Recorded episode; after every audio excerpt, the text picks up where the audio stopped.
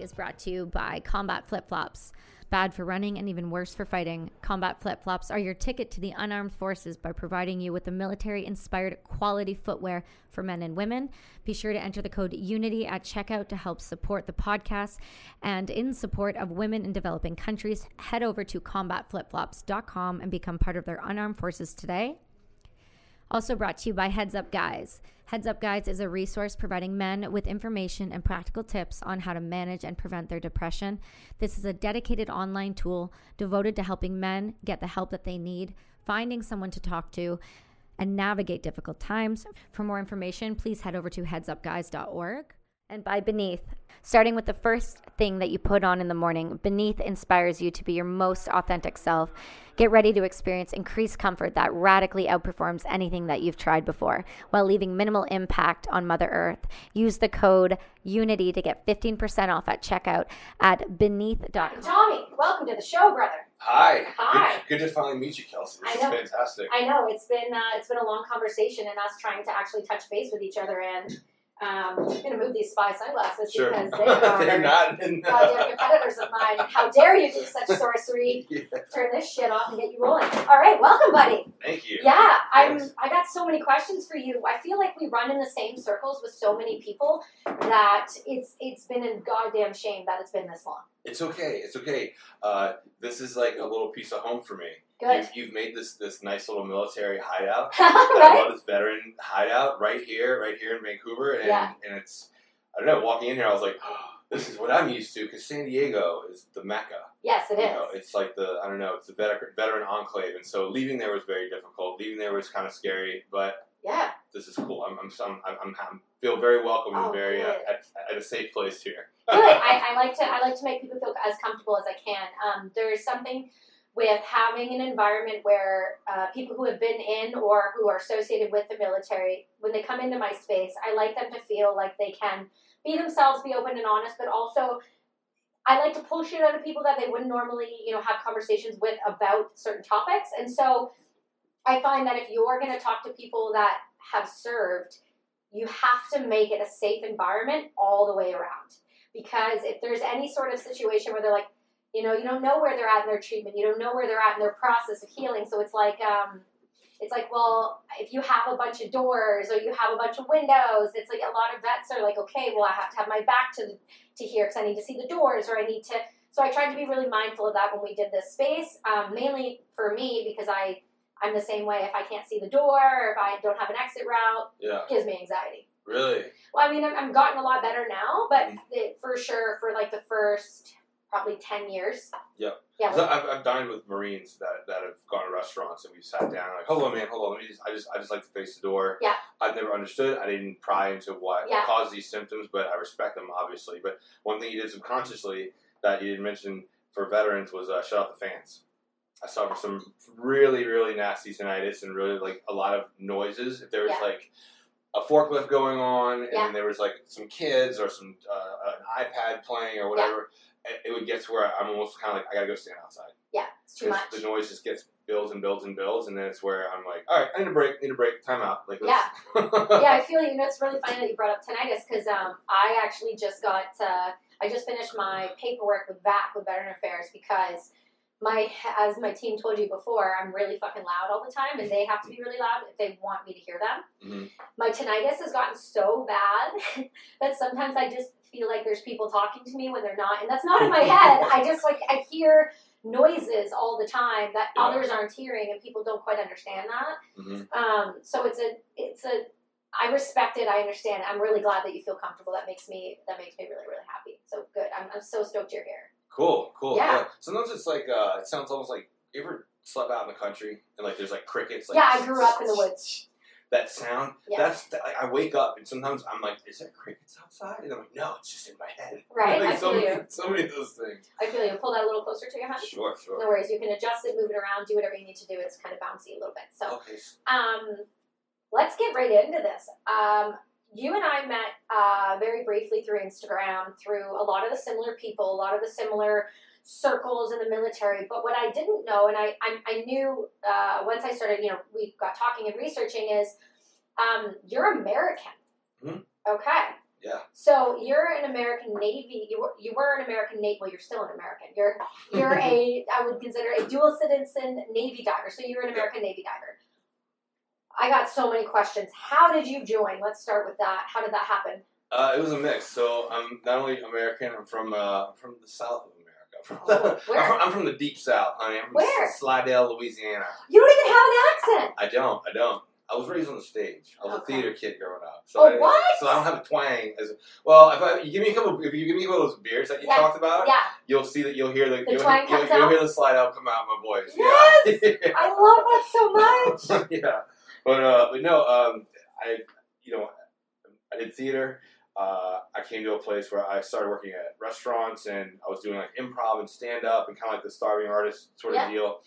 Um, the restaurant life kind of started taking over a little bit too much, where I was going out a little bit too much. I was I already have. serving serving the wine and then drinking half the wine after the Okay. shifts, and so I was kind of like, all right, I need a I need a eject plan. Yeah. And uh, the Navy, I don't I don't know. I, I had an upstairs neighbor who was a commercial diver, and he's like, yeah, there's got some Navy guys. I'm a commercial guy. You know, we do it better than Navy guys. The Navy guys, and I was like, "Oh, okay, let's go. Let's, let's take a look. Let's go. Let's go take have a have a, have a sit down. And I was like, you know, they, the recruiter asked me, he said, what are they? What are you good at doing? And I was like, oh, I'm good at taking pictures. I like doing photography. Yeah.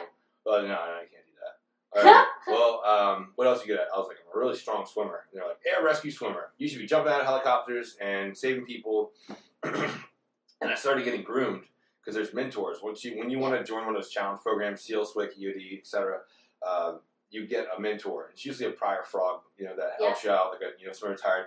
And it was an air rescue swimmer, and he was teaching me how to run, pull ups, push ups, get my stamina up. Yeah. And by not knowing how the military worked and knowing that, like, within the military, there's branches, and then within those branches, there's a bajillion different communities that are very tight Yeah. um, I, there was another guy who was a Navy diver, and I started talking to him, and he's like, Tommy, uh, the dive program has a lot more science, a lot more engineering, a lot more medicine. Yeah.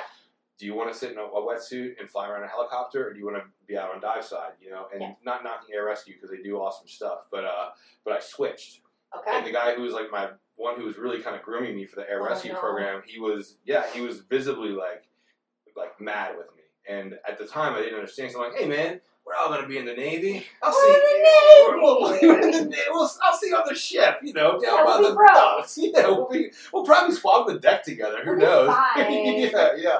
And he's like, you know, you're gonna be in a completely different community, right? And I was like, uh, yeah, sorry, bro, but I, I want to be a diver instead. And so I switched Yeah. went diver, never looked back. Uh, I failed in the beginning. I You're like, failed. oh shit, was this the right decision? Well, I mean, I, I think it was academic failure. Oh. I was like, no. am I? Am, I'm too stupid to wrap my head around how to add and subtract time really quickly. yeah, that's a tricky one. Yeah. Well, and I was also 27. Oh, oh, you're an old guy I was, for one of, joining. the- I was one of the old guys. You came in as a baby, right? I was 18, man. Yeah. Yeah, I came out. I came out like barely fresh out of the womb. I know. That that takes that takes so much more gall and so much more self control No, than it's I ever had. stupidity. Okay. It's stupidity and experience, and nobody telling you right from wrong to know what you're doing. yeah. But Yeah. did it? but I mean, did, did that did that give you kind of a foundation for a lot of other things? Um, for sure. I mean, I feel like there's only so much foundation blowing people up for a living can give you outside of that world. I mean, I was an Yeah. artillery gunner. I was on the guns. I was on the triple sevens, and then I was infantry. So they don't. It's kind of frowned upon in Canada when you just get out as a civvy and just start shooting people. So like there Yeah. wasn't a transition yeah. point for me. right. There wasn't like a you learn skills. It was like uh, my skills don't transition. They Yeah. just don't. Period. So no, Right. it wasn't quite wasn't quite as good as it could be. Yeah. But yeah, you were. I mean, you were old enough to have a little bit of a head on your shoulders, so that's that's a nice thing. But I get I get learning and having to add it's like learning and having to switch that kind of information on. I mean that. I'm honestly, that's not something I could do. Right. Well, they call they call it drinking from a fire hose. It comes quick. It was one week. It was uh, the physics I was fine with. The medicine I was fine with. It was the it was the adding and, and subtracting time because everything with divers, the biggest thing they say is that we manage time and depth, Got it. and everything is once you leave surface, you are that that diver that diver that person has now become a patient.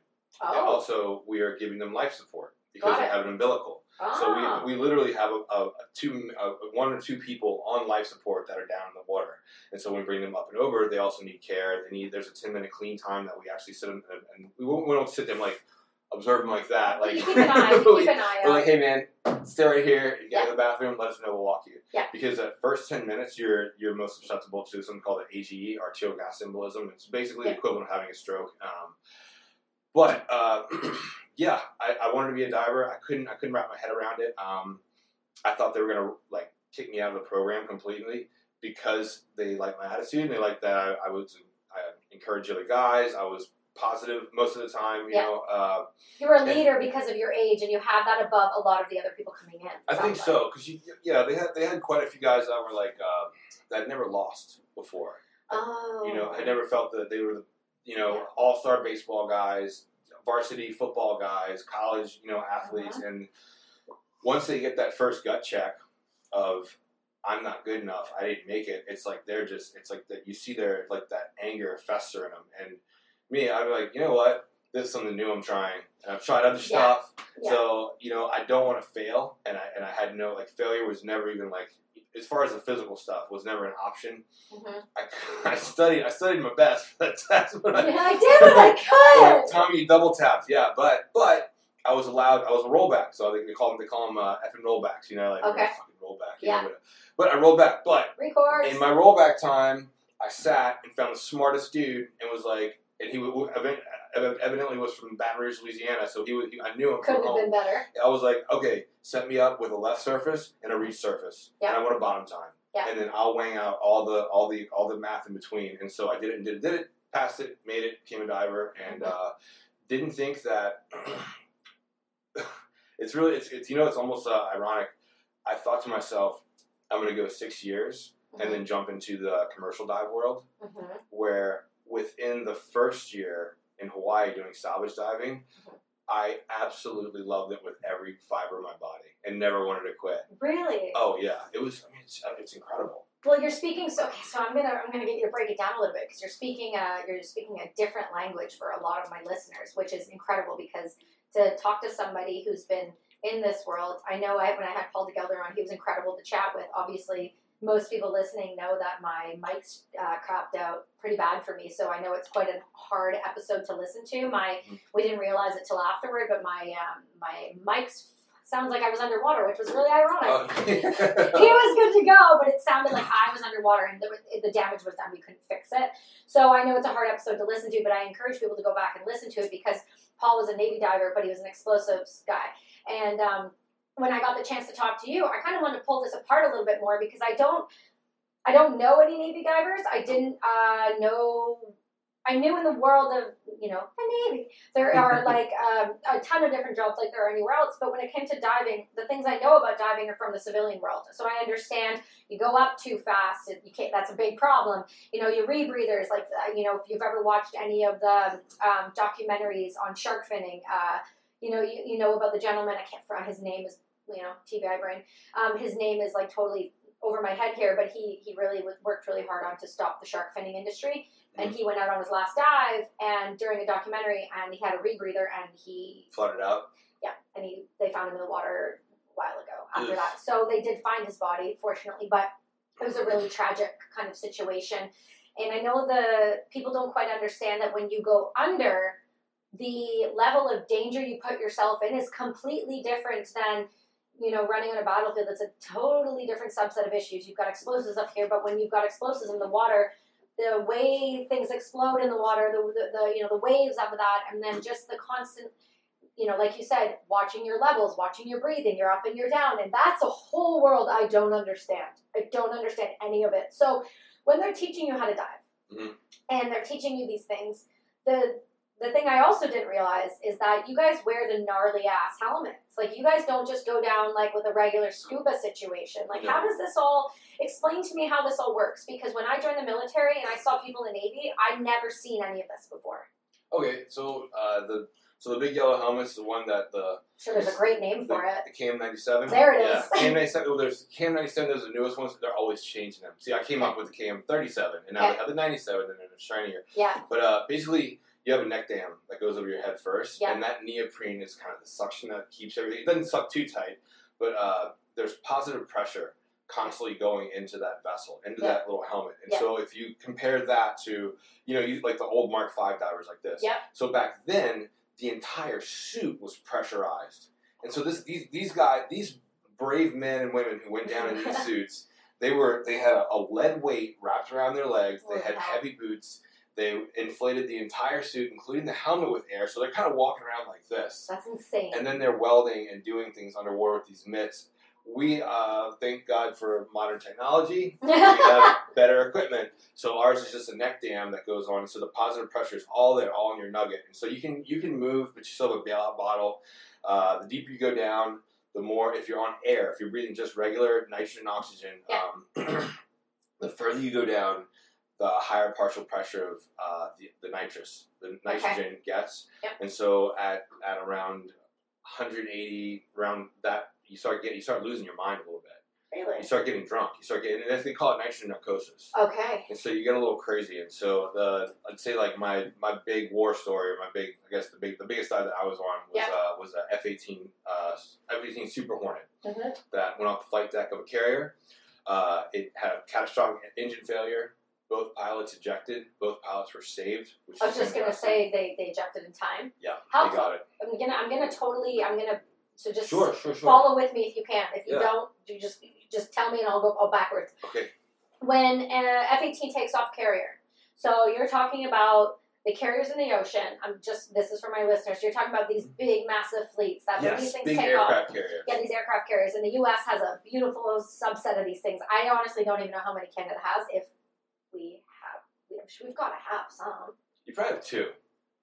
I would Feels like a lot. Not say- I, fe- I feel like we should have more than two. That seems just tragic to me. But when these, I've seen, I've never seen one in person. It's something I do want to witness at some point in my life is see when these things take off because the runway is is is minimal. There's nothing. There's absolutely No. nothing. There's no room for error. So No. when that error happens and an F-18 goes into the ocean, what's the level of shit these people are gonna get?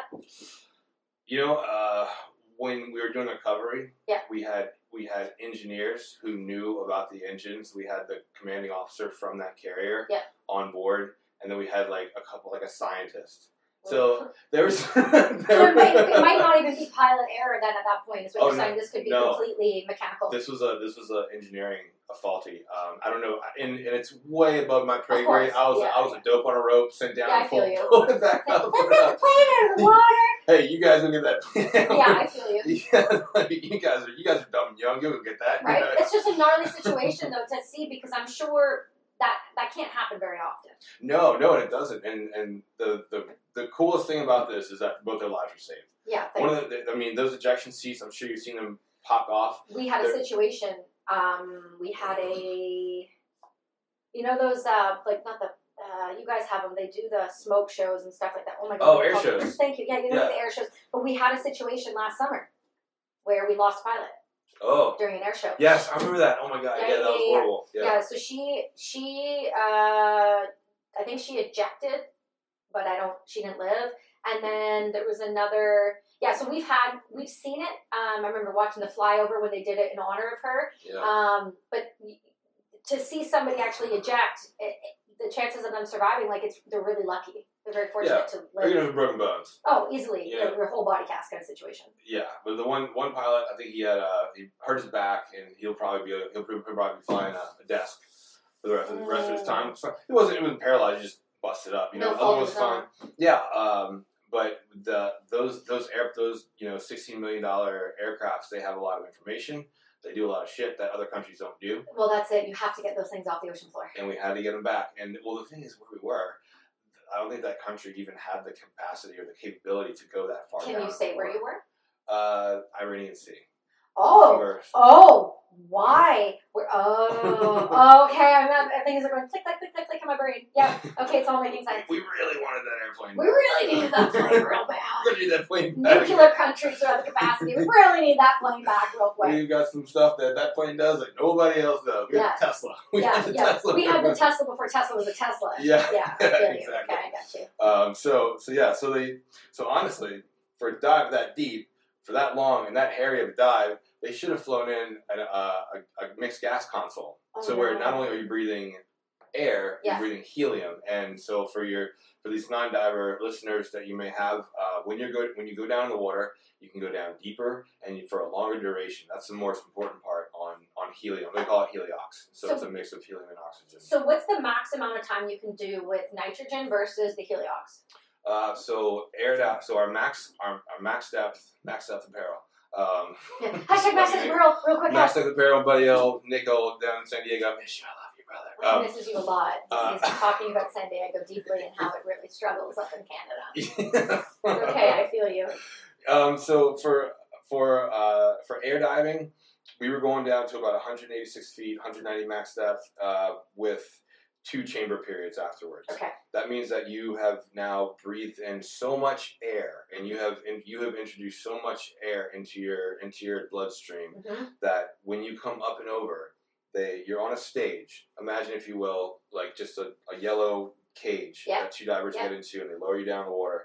Well, they pull you back up, and at the 40 foot stop, that's 40 feet from where you're at to the surface of the water, they stop and they um, oh, You're it's just a GoPro. Uh, they stop and they're like, "All right, divers, next stop is going to be 50 feet in the chamber.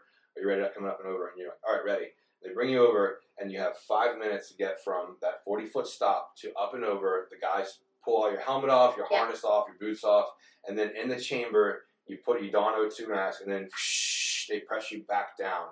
So you can slowly metabolize. So you can get so you can first off breathe O2, Yeah. which helps metabolize the Correct. nitrogen, and so they can slowly kind of bring you up. So they so you got to go up, get out, go back down, in a and cha- chill. but you're not going down anywhere physically. Oh, okay, okay. The, the chamber is is literally just like a like a tube of air. So it's like one of those ones you can go to. Is it hyperbaric in chamber. a hyperbaric? Yeah, yeah, yeah, yeah. Okay, Yeah. so I'm following. I'm tracking. Got you. Yeah, yeah. And so then you go, yeah, you're in the tube, and then they, pss, and you're just sitting, you're just sitting there. You're not going down anywhere. But there's a gauge that's tell that show, that It's indicates. telling you. Yep. That okay. All right. All right, divers. Uh, ready to come to your forty. You know, your forty foot stop. You're here at forty foot stop. Take a break. You take air breaks every now Yep. and then where you pull the mask off. But um, but uh, we owed we owed two two uh, two chamber periods, which are yeah twenty minutes twenty minutes long. So depending on how far down you go, it just it just matters how long you you are gonna have to uh, serve a decompression period. So there's a time, it, you know, down this far it goes this long. You down this far, you go down to this. Precisely. One. Got The, it. the, the rule of thumb is sixty for sixty. Oh, okay. you can stay down 60 feet for 60 minutes um, without incurring any kind of penalty, which means that like if you come up slowly, You're good. once you're up and over, you're good to go.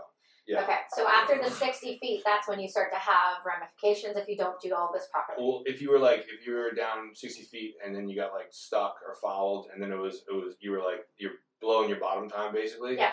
Even if you came up slow, you'd still have to go into the chamber because you can Yeah. develop basically your your elbow might start hurting, your joints. It's called the bends. You get the Yeah, you'll bends. get the bends. Yeah, yeah, Yeah. I know what that is. yeah, yeah, Yeah. that's the one that everyone's familiar with. But uh, I think that's like the most civilianized and like through film and everything. I think that's the most regular way that people can understand it. yeah, So I feel like there's um like the there's different you know there's different uh, languages in the military for d- different units and different you know lingo blah blah blah. But when it comes to diving, I feel like there's so much specific lingo that if I were to sit there, like I watched that video of you on on um, Instagram, and it was like after you name your like name your kids after you after you join Navy diving. Oh.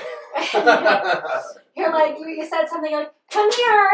No, no, come here. And then you're like saying all this lingo, and I'm like, nobody would understand you because it's such specific language to your to your job yeah.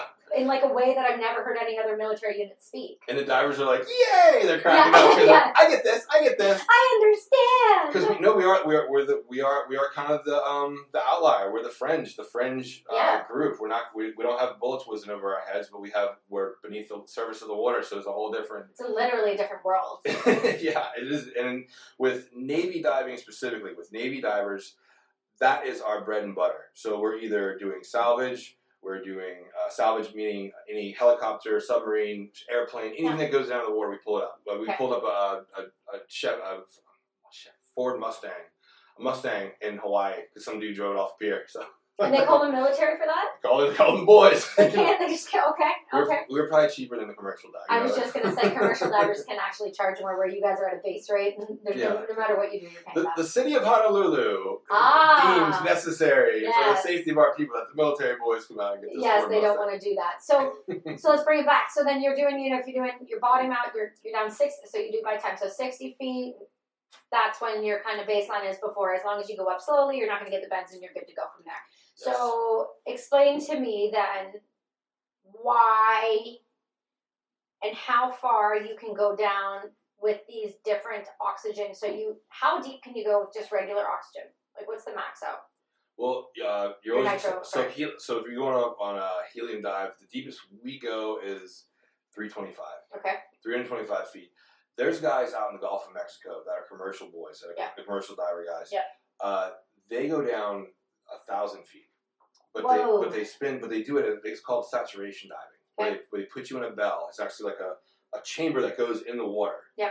And they and they pressurize that on surface to match the depth that you're going to. So once that bell gets down to that surface, that that uh, depth in the water column, they can open that vessel and just swim right out. Oh, what? Yeah, so you're fully, and they call it sat diving. It's called it's meant for it's meant uh, sat, sat is saturation Mm-hmm. because your blood is fully saturated with with ni- nitrogen, Yeah. and they basically say I think it's for like every day in the water. It's a week of decompression Oh my god. the Navy divers don't do this. This is like commer on the commercial side of the house, Okay. but uh, but yeah, they'll sit in a chamber. They'll have they'll have magazines. They'll have whatever in these in these big chambers where they slowly bring them back up to surface and slowly, but they've got to sit in there for weeks at a time because they got to their, their, their blood will explode. You're basically your blood will boil like a so Oh. like a shaken up soda pop and Yeah. you know like that. All, yeah, it's so it's it's, it's kind of serious, but you know Don't mind my face right now. Oh, yeah. I'm sorry. There's, I just had a visual of that in my brain of somebody Oh. just shaking somebody, and watching their head pop off. Sorry. Yeah, I don't think about it too much. Yeah, Uh, I, I wouldn't either. so there's the bends, and then the other reason why you can't hold your breath and you can't just bolt to the surface Yeah. is called AGE, arterial gas embolism, and that's where you actually have a bubble, boop, Yeah. pop, or or you have so much uh, air in your lungs that you get a pneumothorax. Yep. And, and, Okay. that's, and they have tension and suction pneumothorax. So I think one of the one of the uh, names I was like pneumothorax, pneumothorax, come Yeah, back, pneumothorax, get come off here. the slide, yeah, Come here real quick. Pneumothorax, I need you to come here. come on, little Nemo, come on, Nemo. That was it. Yeah, that was the one. That's the one. Come on, come on. Yeah. I love that so much. That was that was such a hilarious video to me. I'm sorry, I just appreciated that. No, no, no. I, li- that was that was fun. I was at Port British trying to, you know. Well, what else are you gonna do? My God, these kids, you gotta. Uh, they're, the names that we're coming up with nowadays, Jesus, it, that's like the normal name. I mean, so I, I saw like the jumping on a different point here. I just saw recently on like a you know an Instagram thing or whatever. It was like top baby names of the year, and I was like, what are these names? One of the top baby names of this year was called Ocean. All I was like, okay, okay. right, Ocean. I thought Jack was, you know, but old school enough, but apparently we're going with ocean. I mean, there's people calling each other blanket and apples. So, Yeah. I mean, I can't. I mean, I can't. I can't say anything. I can't really make any comments about it. But Jesus Christ, that's an interesting way to name your child. Um, yeah, we'll just leave it like that. So, when you were doing these types of dives within the Navy, how often are you diving? First off, Mm-hmm. and when you deploy, how, what does that look like for you guys? um, every well, so at, at my last place in San Diego, every single day, every day there was a dive. Come a little closer to the mic, Will. Oh, sorry. It's okay. Every single day there was a dive. Okay. Um, it was either it was either uh, on a sub, on a carrier, on uh, on like a destroyer, for whichever Yeah. whichever kind of you know LSV, whatever kind of ship they had come in. But what, yeah, but Navy divers, we just do diving. There's other there's other rates like there's the, the EOD guys, Yeah. Uh-huh. there's the recon the recon Marines, there's the Okay. SEALs. Their diving is to get from point A to point B, Okay.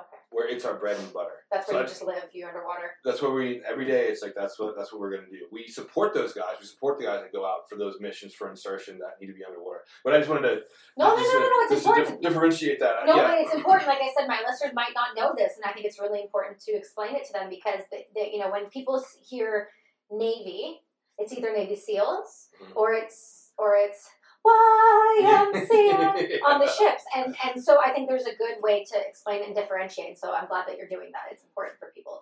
Um, so when you deploy, what were your you've deployed before, Mhm. obviously. Uh, how many deployments have you done? Two.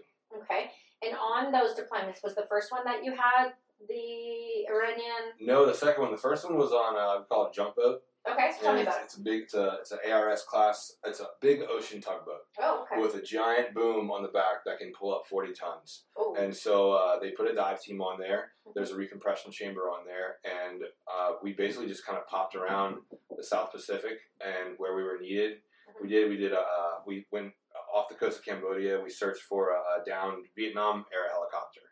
There's no closure, so we're still doing it. We're still going at it. Holy shit! So you're pulling up stuff from like way back. Oh yeah. Well, not way back, but way back enough that I wouldn't think that there would even be need to pull that up. Oh, they still pull up. We, we still pull up uh, Civil War era um, What? ships and ordnance and all that kind of stuff. Oh yeah.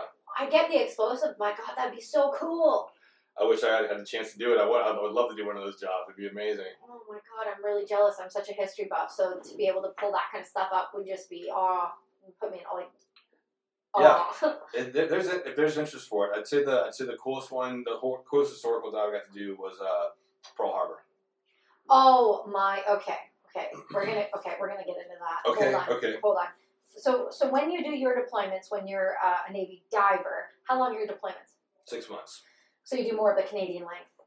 Yes. Okay. Yeah. Is that due to the fact that there's just an oxygen and the constant beat up on the body and going down and up and down and up? Is that why you have shorter? Because I know a lot of Americans, at least the Americans I've had experiences with, if they're not as you know, if they're not soft guys, they're you know uh, Marines or Army and stuff like that. They some of the guys I deployed with, they were you know nine, 11, 12 month tours. Yeah. Uh, they do they do those like they'll do like a year unaccompanied sort of tour, but yeah, regular Navy diver deployment, six months in and Okay. out. Um, I don't know. I don't. I'm not sure why. I think it's because with the salvage with the salvage commands, they have uh, I think about uh, I guess anywhere from five to to ten different companies. Oh, okay. So e- every top company is a team of guys. You got two chiefs, uh, a warrant, like a, a dive officer, and Mm-hmm. then a master diver that kind of oversees the whole deal. and how many people are on each dive team?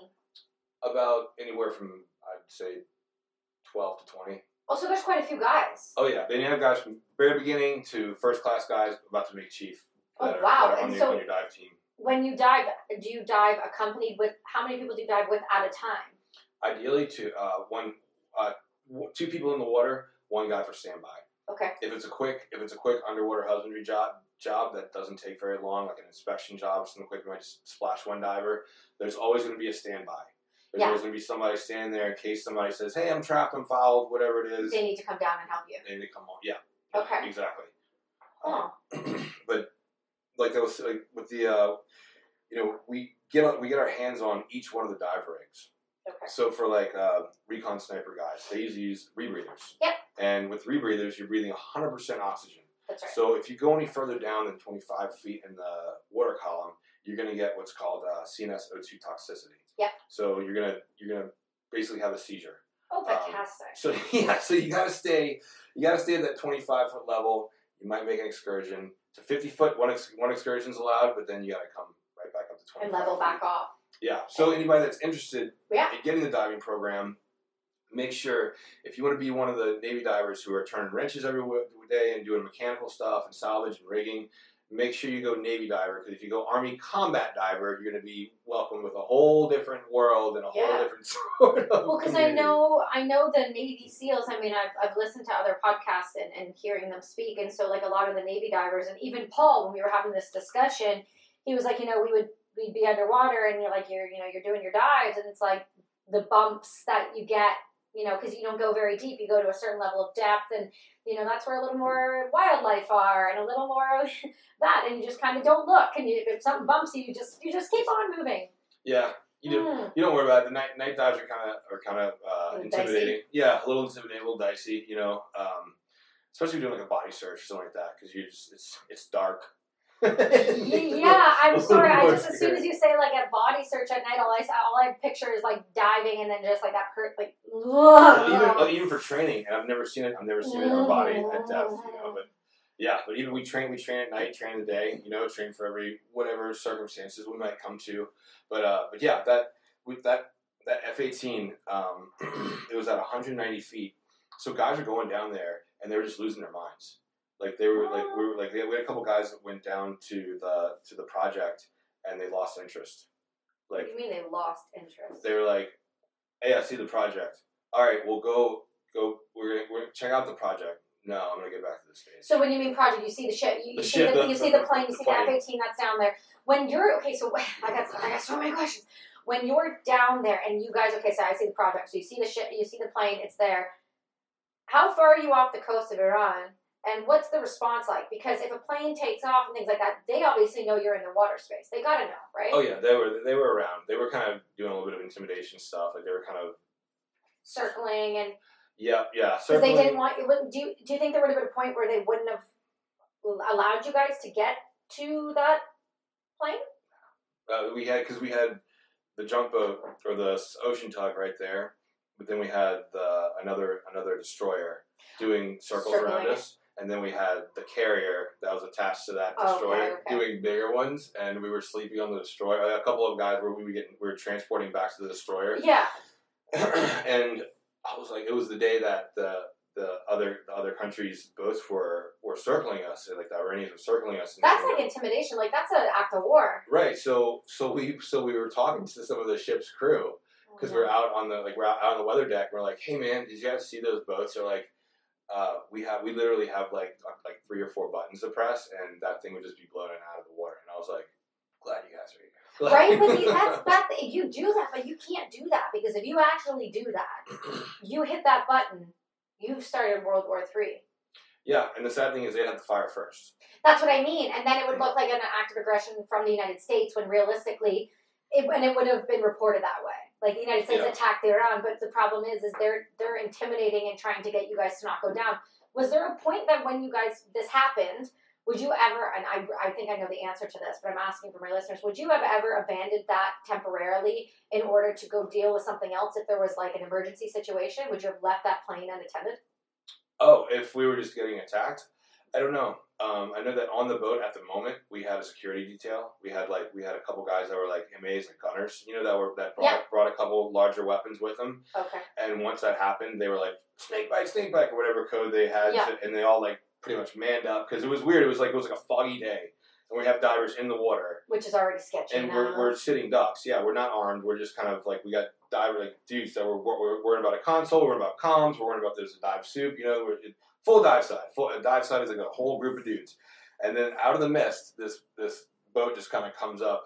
Like facing us, that did have weapons. Nobody was behind them, but did have did have weapons, and that's when the MAs like were like, "Oh no!" And I was kind of like, I was tending, so I was holding uh, an umbilical in my hands, Yeah. and then I'm, as I'm tending, I'm like, "What can I get behind to get some?" Yeah, kind of- really, 'cause you to got get no some kind of cover. cover. They Yeah. just pick you off and you wouldn't even Yeah. notice. Like, yeah, yeah, yeah. I was Yeah. like, I'm gonna, I'm gonna get behind this metal thing, and still, I'm Yeah. still tending, kind of. yeah. Should we maybe start getting the divers back to the stage and get them up and out? Like, what's the deal here? And uh, but it, nothing, nothing ever happened. So What types of ships were they sending up around you? Like, were they were they were these like civilian ships or were these like their military? They were. no, they were, it was like, they were like fishing boats, but you saw like big antennas popping out of the well, top. they're of not them. fishing boats. No. They're. Iran doesn't just show up with fishing boats. Right. That's their that's their you know their way of pretending that they're being all discreet and, and whatnot, which is which is bullshit. yeah. Like if you yeah, that's that's not. they were uh, definitely some kind of intelligence Yeah. because they had they, like they it was like a fishing boat costume with a Mhm. big giant antenna sticking out of the top of it. So you know they were relaying back. They knew our location. Yeah. They they were kind of like it's almost like it's almost almost like older kids circling around a younger kid at a playground. Yeah. Just saying, uh yeah, look at Yeah. you, look, look, look, you can't touch us, you can't touch us. Yeah. And after a while, we were like, we were just like waving to them, like, Mm-hmm. Hey. yeah, yeah, it's like, Yeah. Hey, yeah. morning guys. You guys gonna hang out all day? Yeah. Cool. We're gonna be diving. Yeah, we're gonna be doing this. Yeah. Did, I wonder. I always it makes me um, it makes me wonder if they would have. Do they have divers? Does Iran have divers? They do, but I don't think they have the capacity to go down to 190 feet.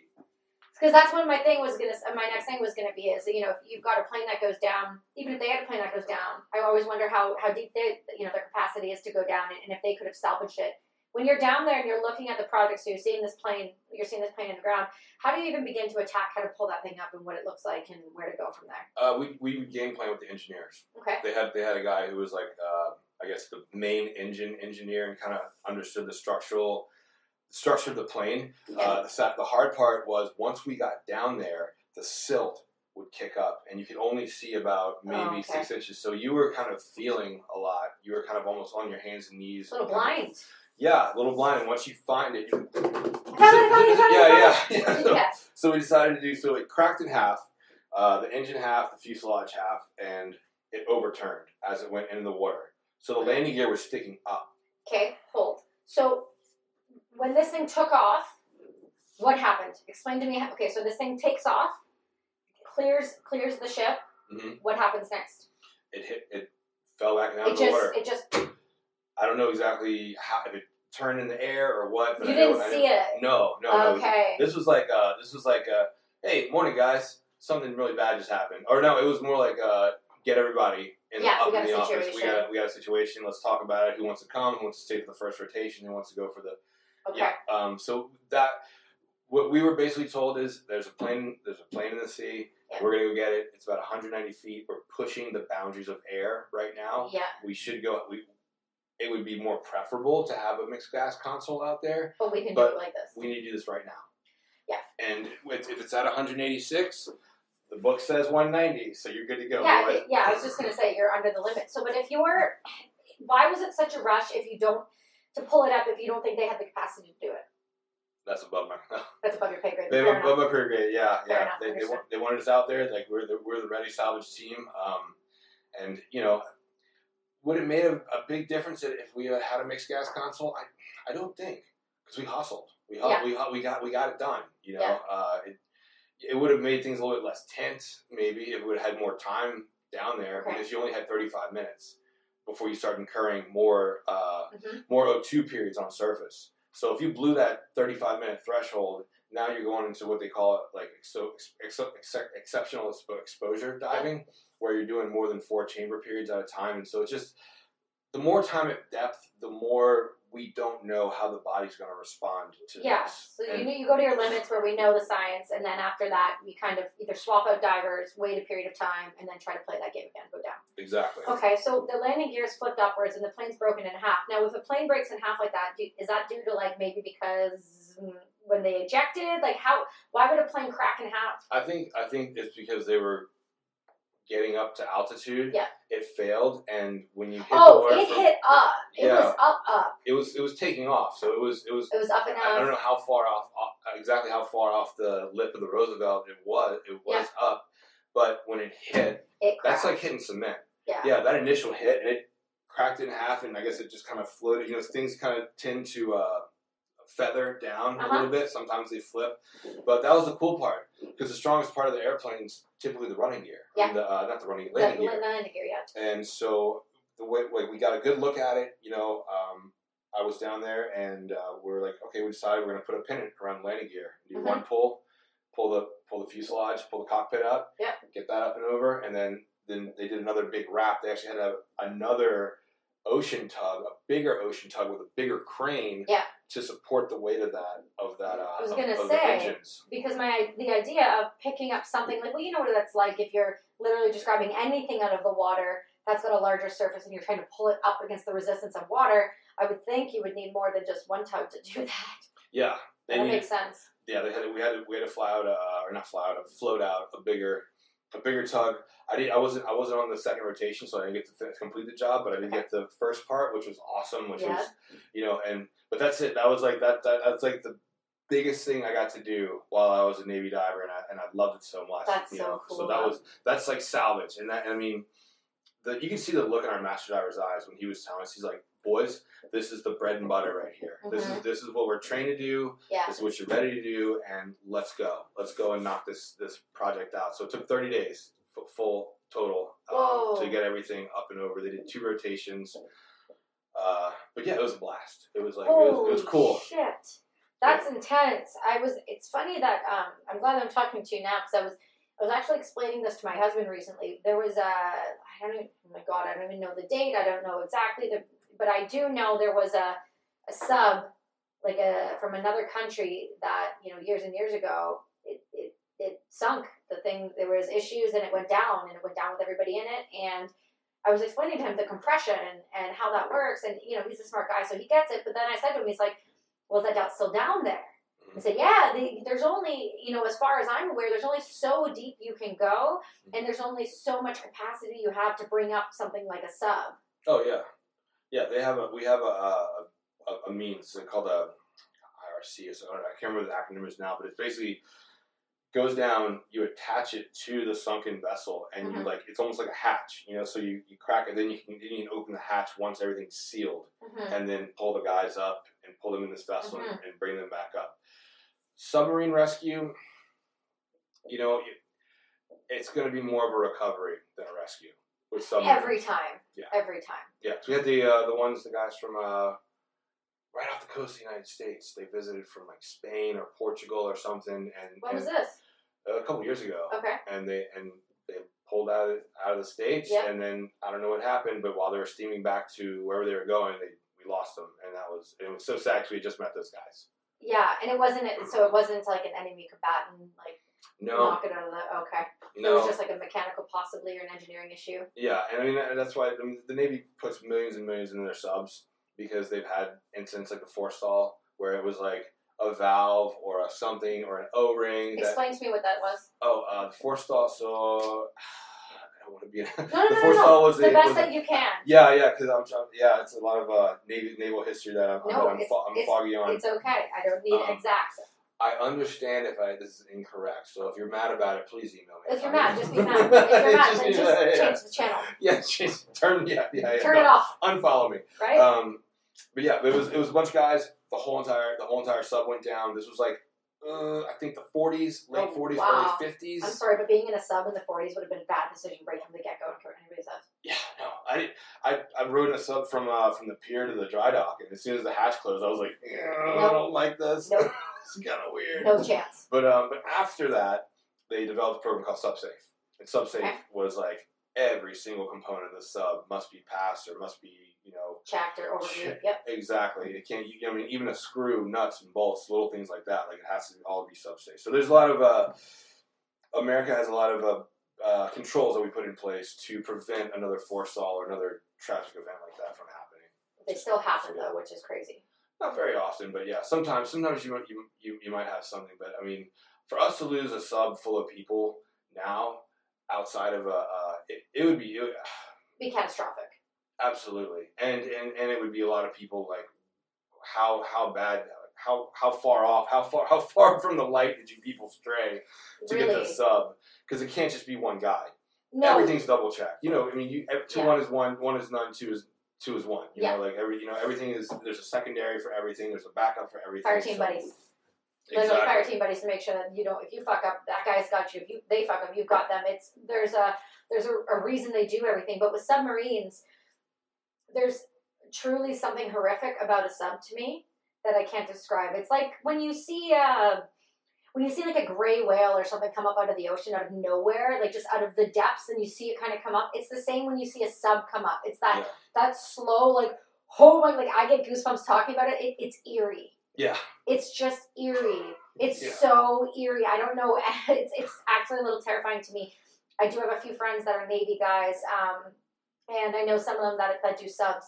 And I, there's no there's no fucking way you couldn't pay me enough. You couldn't give me anything I wanted in the world. You couldn't say you're doing this. If you go into no chance will I ever get in that tube. you don't want to smell your farts for three months. in a No, row? I don't. I don't. I also don't want to feel like if somebody that I like, you know what it's like working in the military. There are there what we call shit pumps. Mhm. I don't know what you guys call them. I think you call them like pogues or like something like just people who are not great at their job. Th- I'm sorry. There's too many fuck ups Mhm. and too many uh, human error situations that could be caused in a tube under the ocean that I I can't comprehend. It, it terrifies me on a level. I that's one of my biggest fears is being in a sub. Mhm. Um, so when you when you guys have to pull up a sub, if there is a situation you have to pull up a sub, like you said, it's almost always it's never a rescue mission. It's almost always just get the sub back. Get the recover the bodies. basically. So when a sub, this may be morbid, when a sub goes down, Hmm. what does that look like for the people inside? How does that work? I'm, I'm sure it's a huge uh, emergency protocol. I don't. I'm not sure I what mean, it is. yeah, no, for sure. But what I'm saying, I guess, is what I'm trying to ask is, is it um, is- is it a lack of oxygen? Is it Oh, water why? coming in? Is it um, is it just uh, loses power and it goes down and then it compresses like a can? Like I'm, I'm curious how it works because when you go to a certain depth, obviously the pressure's so intense.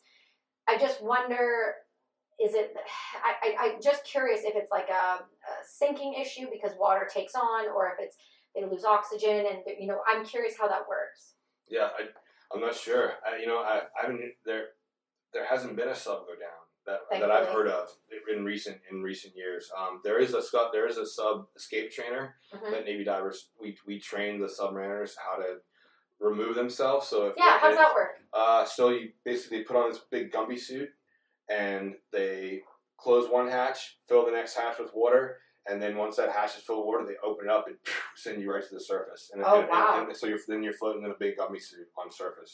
okay so that's what those suits are Yeah. i've seen those suits before i wasn't sure what they were for i thought you know i figured if a, if a if a boat goes down something like that you're floating in the pacific that kind Exactly. of situation hmm interesting Yeah. Well, they put, I mean, they put those on vessels like Coast Guard boats or you know, little kind of boats. yeah i've never been on a i've never been on boats Okay. Yeah. yeah i've never been on boats But they, those are like those are like the last ditch. Oh shit, we're floating in the ocean. that this is happening At least I'm s- at least I'm covered in neoprene and I can cover my face and Yeah. sit here and pray that somebody comes and gets me. Or we put out so many uh, powder packets in the water. Mhm. That's that somebody flying over sees this big green. We'll see Yeah. something, hopefully. Yeah. Well, okay. I, I want to. Were you on a tank squad? Mhm. No. Okay. I'm artillery gunner through and through. So I was on a gun.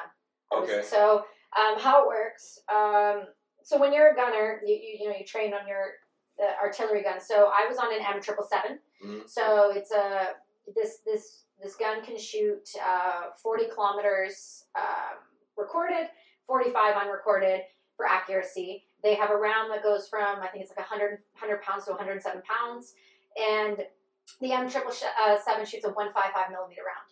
Okay. So it's it goes up when I stand up, it goes up to my waist, my mid torso, and that's the full length of just the round, not including the charges.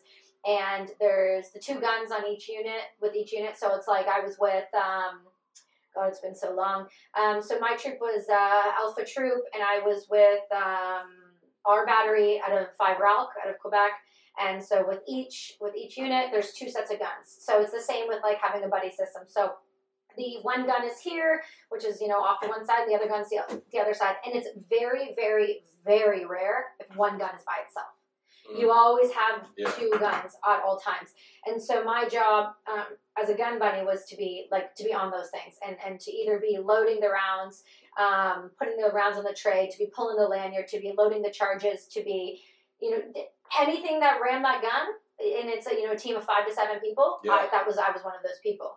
Okay. and so- Gosh, cool. Yeah, I'm, Yeah. I'm a straight gun bunny. But when I was Yeah. overseas, I was only on the guns for the first couple months of my tour. I was Okay. borrowed.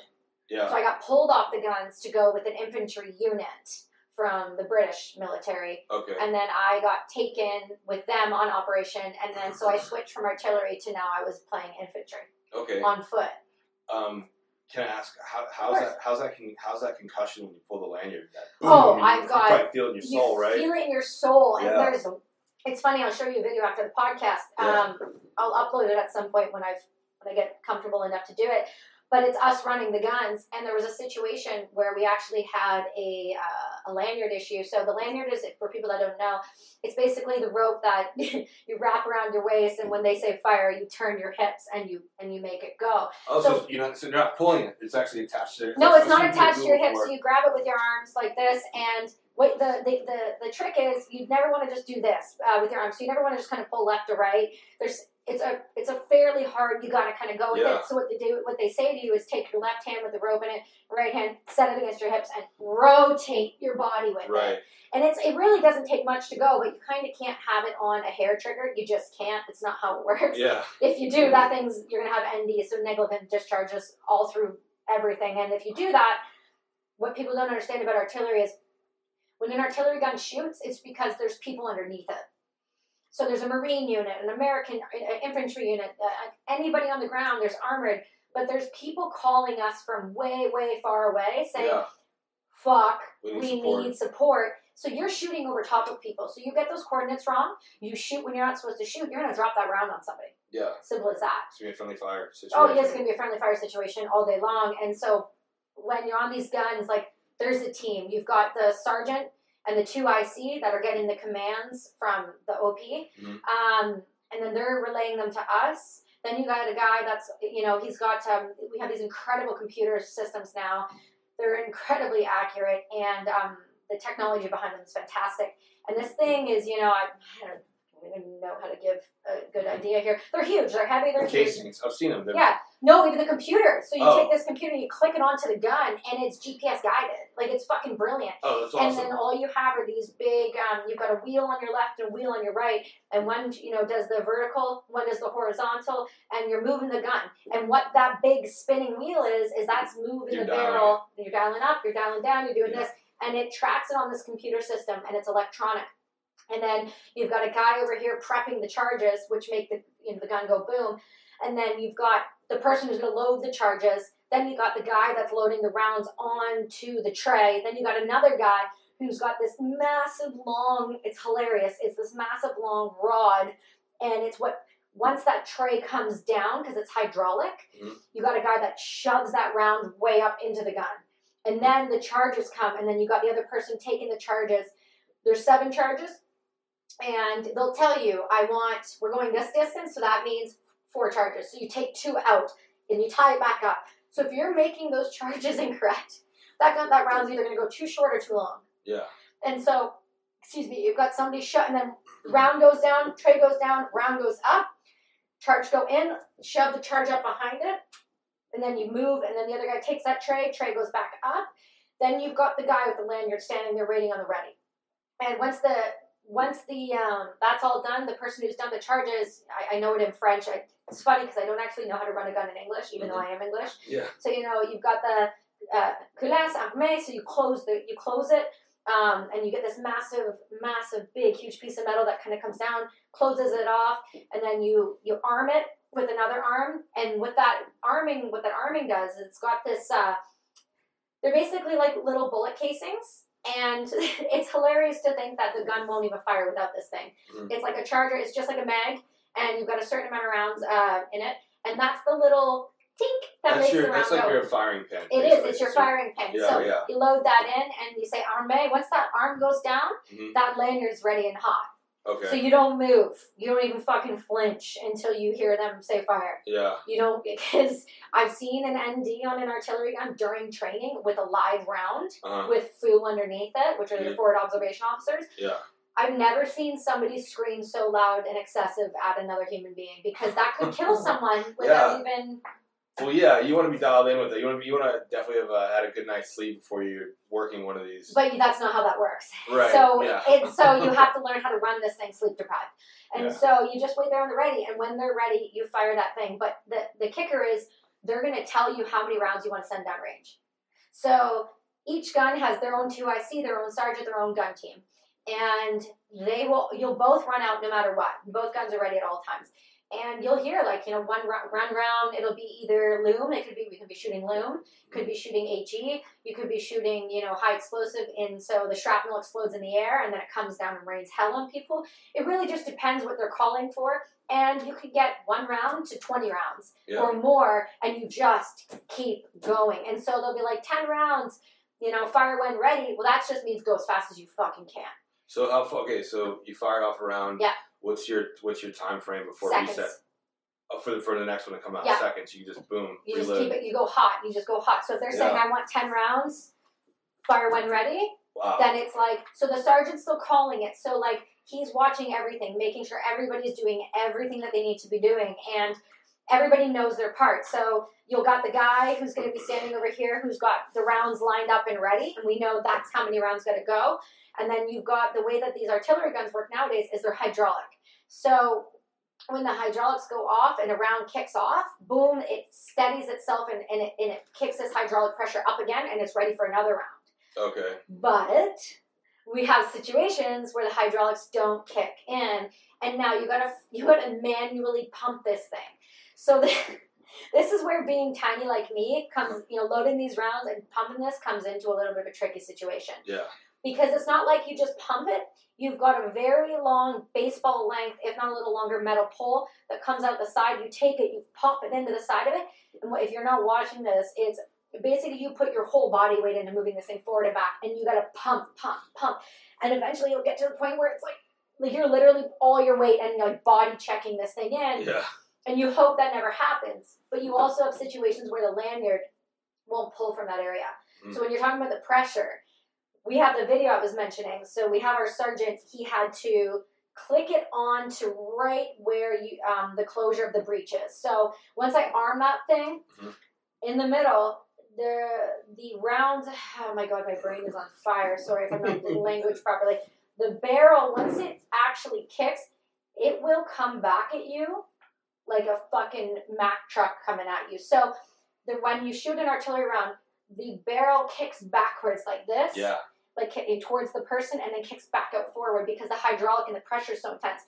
So that comes down. So he had to hook it on there and stand just enough so that when he pulled it, That thing doesn't fly back. well, because it's hit people before. Like Yeah. there's videos of people being, and it will fucking kill you. It'll crush your sternum. It'll crush. It'll it'll fucking kill you yeah. hydraulics on it are no joke. But those guns, when those, um, oh my god, this is embarrassing. when the arms of that gun come out, those legs, and they dig into the ground, like Uh huh. there's a reason they have those big trails there. They they will dig into the ground and they will move. They will move. Yeah. Then you got to reset and possibly move that thing forward again and reset and restart. And it's a whole it's a whole thing. But it they are super dangerous to run if you don't know what you're doing Oh, I'm sure. it's if, if you're not if you're not pulling the lanyard right, like you're safe if you're off the side, but you got a situation where somebody's gonna manually do it, Yeah. that's sketchy as hell. That's awesome. See, and that's and that's the world that I don't know. Oh yeah, it's okay. It's- Yeah. Our our worlds are our worlds are very different, but they're also very very much the same in sense of you know there's a community, there's a protocol, there's a way things are done, and there's a reason those things are done that way. Um, I want to get back to a little bit about the way that you dive. So when you guys do these, you so this was your second tour. You said you pulled this plane up on. Uh, no, No, first first tour- deployment. first Uh, no, no, deployment. I'm sorry. I'm sorry. It was my it was my first my first command, first tour of duty, but it was my second deployment, and this was supposed to be the easy one. This wasn't so. The first deployment, the first six month deployment was on the junk boat, was on the ocean tug. Um, we did that one. We did a lot of carrot diving. Carrots What's are that? we would go to like Bangladesh or we go to Cambodia and we'd meet with their with like some of their ambassadors. Like we uh, when we were in Thailand, we built I think four or five uh, volleyball courts and then built some other like some like a basketball court. Okay, It's just you know what, if there's something no to do. well it- we're ready salvage. So during that six month rotation, if something does go down, Mhm. we're gonna steam out and we- we can be there for in like two to three days. Mhm. But if we're not doing that, we're not just gonna like go and like vacation the whole time. We want to Yeah. do some outreach work. We want to do some you know. So we had this first deployment on a junk boat, which I think the biggest thing we did was uh, move a ten thousand pound coral head. It was called we call it detons, uh, um, dangerous to navigation, out of channels. So Okay. uh, so I think it was uh, either uh, Tinian or Rhoda, where we were out in, out in the Marianas Islands, and Mhm. this is a big giant coral head. And if you know boats come in for supplies, they can get it. So the so the, the island was like, hey, can you guys move this big ass coral head? So, So you have to move coral. yeah, we strapped it up with slings. How do you move a piece of coral? I don't understand. Isn't that attached to the ground, Um, like the ocean floor? I don't think that, I don't know if this one was or not, but we Oh, it could be was- free floating. It was in the way. It was just in, it was just kind of there, just big mass of coral. We just as gently as possible Yeah. lifted it up, steamed it out of the channel, and then Brought it set, back down. Set it back down. Okay. Set, set it back down. But we, we did a lot of other cool. I mean, that- you know, that was one we popped around a lot of different countries, but we just didn't. No jobs popped. Okay. You know, the right as we our last country was Korea, and right as we were leaving- Korea. uh, south, Oh, So south, you were fucking around. co- So you were. Oh. uh, we were all over the place. Okay. Yeah. Um, but the last thing that happened was uh, was that ferry boat with the kids. That Tell- Oh, I, that no, tell me. I don't okay okay educate. so well right as we right as we were leaving there was a ferry boat with kids that went down. what year was this? Uh, 2015 no no 2014 something like that. Yeah, I think 2014. But Okay. anyway, but it, there was a big problem and, and we were standing by to help them. Okay. We said we, we want to help. It actually, they had, they had some of their Navy divers go in. They lost a diver in that, and we're we were standing there with our stuff. Like it's like we're standing with dicks in our hand. Like, we're Yeah. like, hey, we're ready to go. You Okay, know, so and what happened? How did this um, happen? So it was a ferry? it was a ferry boat transporting kids. It capsized, trapped. The, the kids got trapped in there. It was really bad. Okay. Um, but then the next company showed up to, to Korea and they were ready also, and they just kind of said, you know, we don't we don't want your help. We want we want this is our problem. We want to we want to handle this. But was this a pride thing or was this like we just don't want your fucking help? we it's You're a and, it's, it's American. A and B because I mean like the, the Koreans they want to take care of their own. They want to be kind of their own thing. I know, but and- there's kids involved here and if they're for Christ's sake. And, you know, and that's the funny thing. When the second company came out, they knew about the situation. So they had bro- they had these things called uh, like broco rods, like burning rods, you know, heliocarpets, things to cut stuff open and get stuff out of. Oh, so like, Like- they were ready, like these almost like if you were in, in on surface like Jaws of Life situations. Yeah, they came they came prepared. They came Yeah. prepared, but they said no. But um, but yeah, that was the first rotation. Second rotation, uh, the job was um, it, we were in Bahrain mostly, mainly in Bahrain, and we do short little flyaways. Okay. uh, after 9-11 whenever a foreign ship comes or whenever an american ship comes into a foreign port Mhm. before that ship even gets to, or once it pulls close to the dock Yeah. we immediately splash divers and we sweep we sweep the For pier explosives. yeah we make sure there's no ordnance on the pier when the, when the ship leaves we come back in we sweep we sweep the hull and make sure the hull has nothing and then we send them on our way so Because how easy is it for them to send a knife like a diver underneath and just slap an explosive to the bottom of it? Like it'd be so simple. yeah i mean like lightly lightliness low but simplicity So of, of possible. really really putting a you put if you put enough C four on the, Oh, in yeah. the in the birthing area where all the sailors are sleeping, it's gonna be you're gonna have a um, That's catastrophic. yeah yeah you're gonna you're, you're, you're gonna hurt some people. So so we just take extra extra caution. The cool thing about that deployment, the Bahrain deployment, is that if the ship doesn't come in for ten days, but you've already checked into the Hilton Hilton place, you're uh, The Hilton! you're- Oh my god! Should have been a Navy diver. This is embarrassing. You guys sound like I feel like I'm talking to somebody from the Air Force. Right now.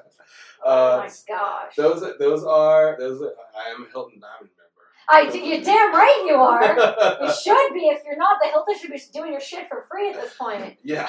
Oh my god! But uh, but I mean, I mean, yeah, but it's- that's just the nature of the beast. We're on the coast. We're I on, do you know, that. we're in, we're in these places, and I mean, there's sometimes I'm, I'm PMSing dive gear and in the bathtub of Hilton. We're cleaning, Like, cleaning what? DCs and stuff, or, or like or whatever, whatever re- you know, whatever hotel is they Oh deem my safe for us. God, a hotel with running water, I know. We we air brought. conditioning. Yep. Oh yeah, we brought we brought EOD guys with us too because they you know they dive as well. And, Yeah. and uh, we're like, this is our deployment.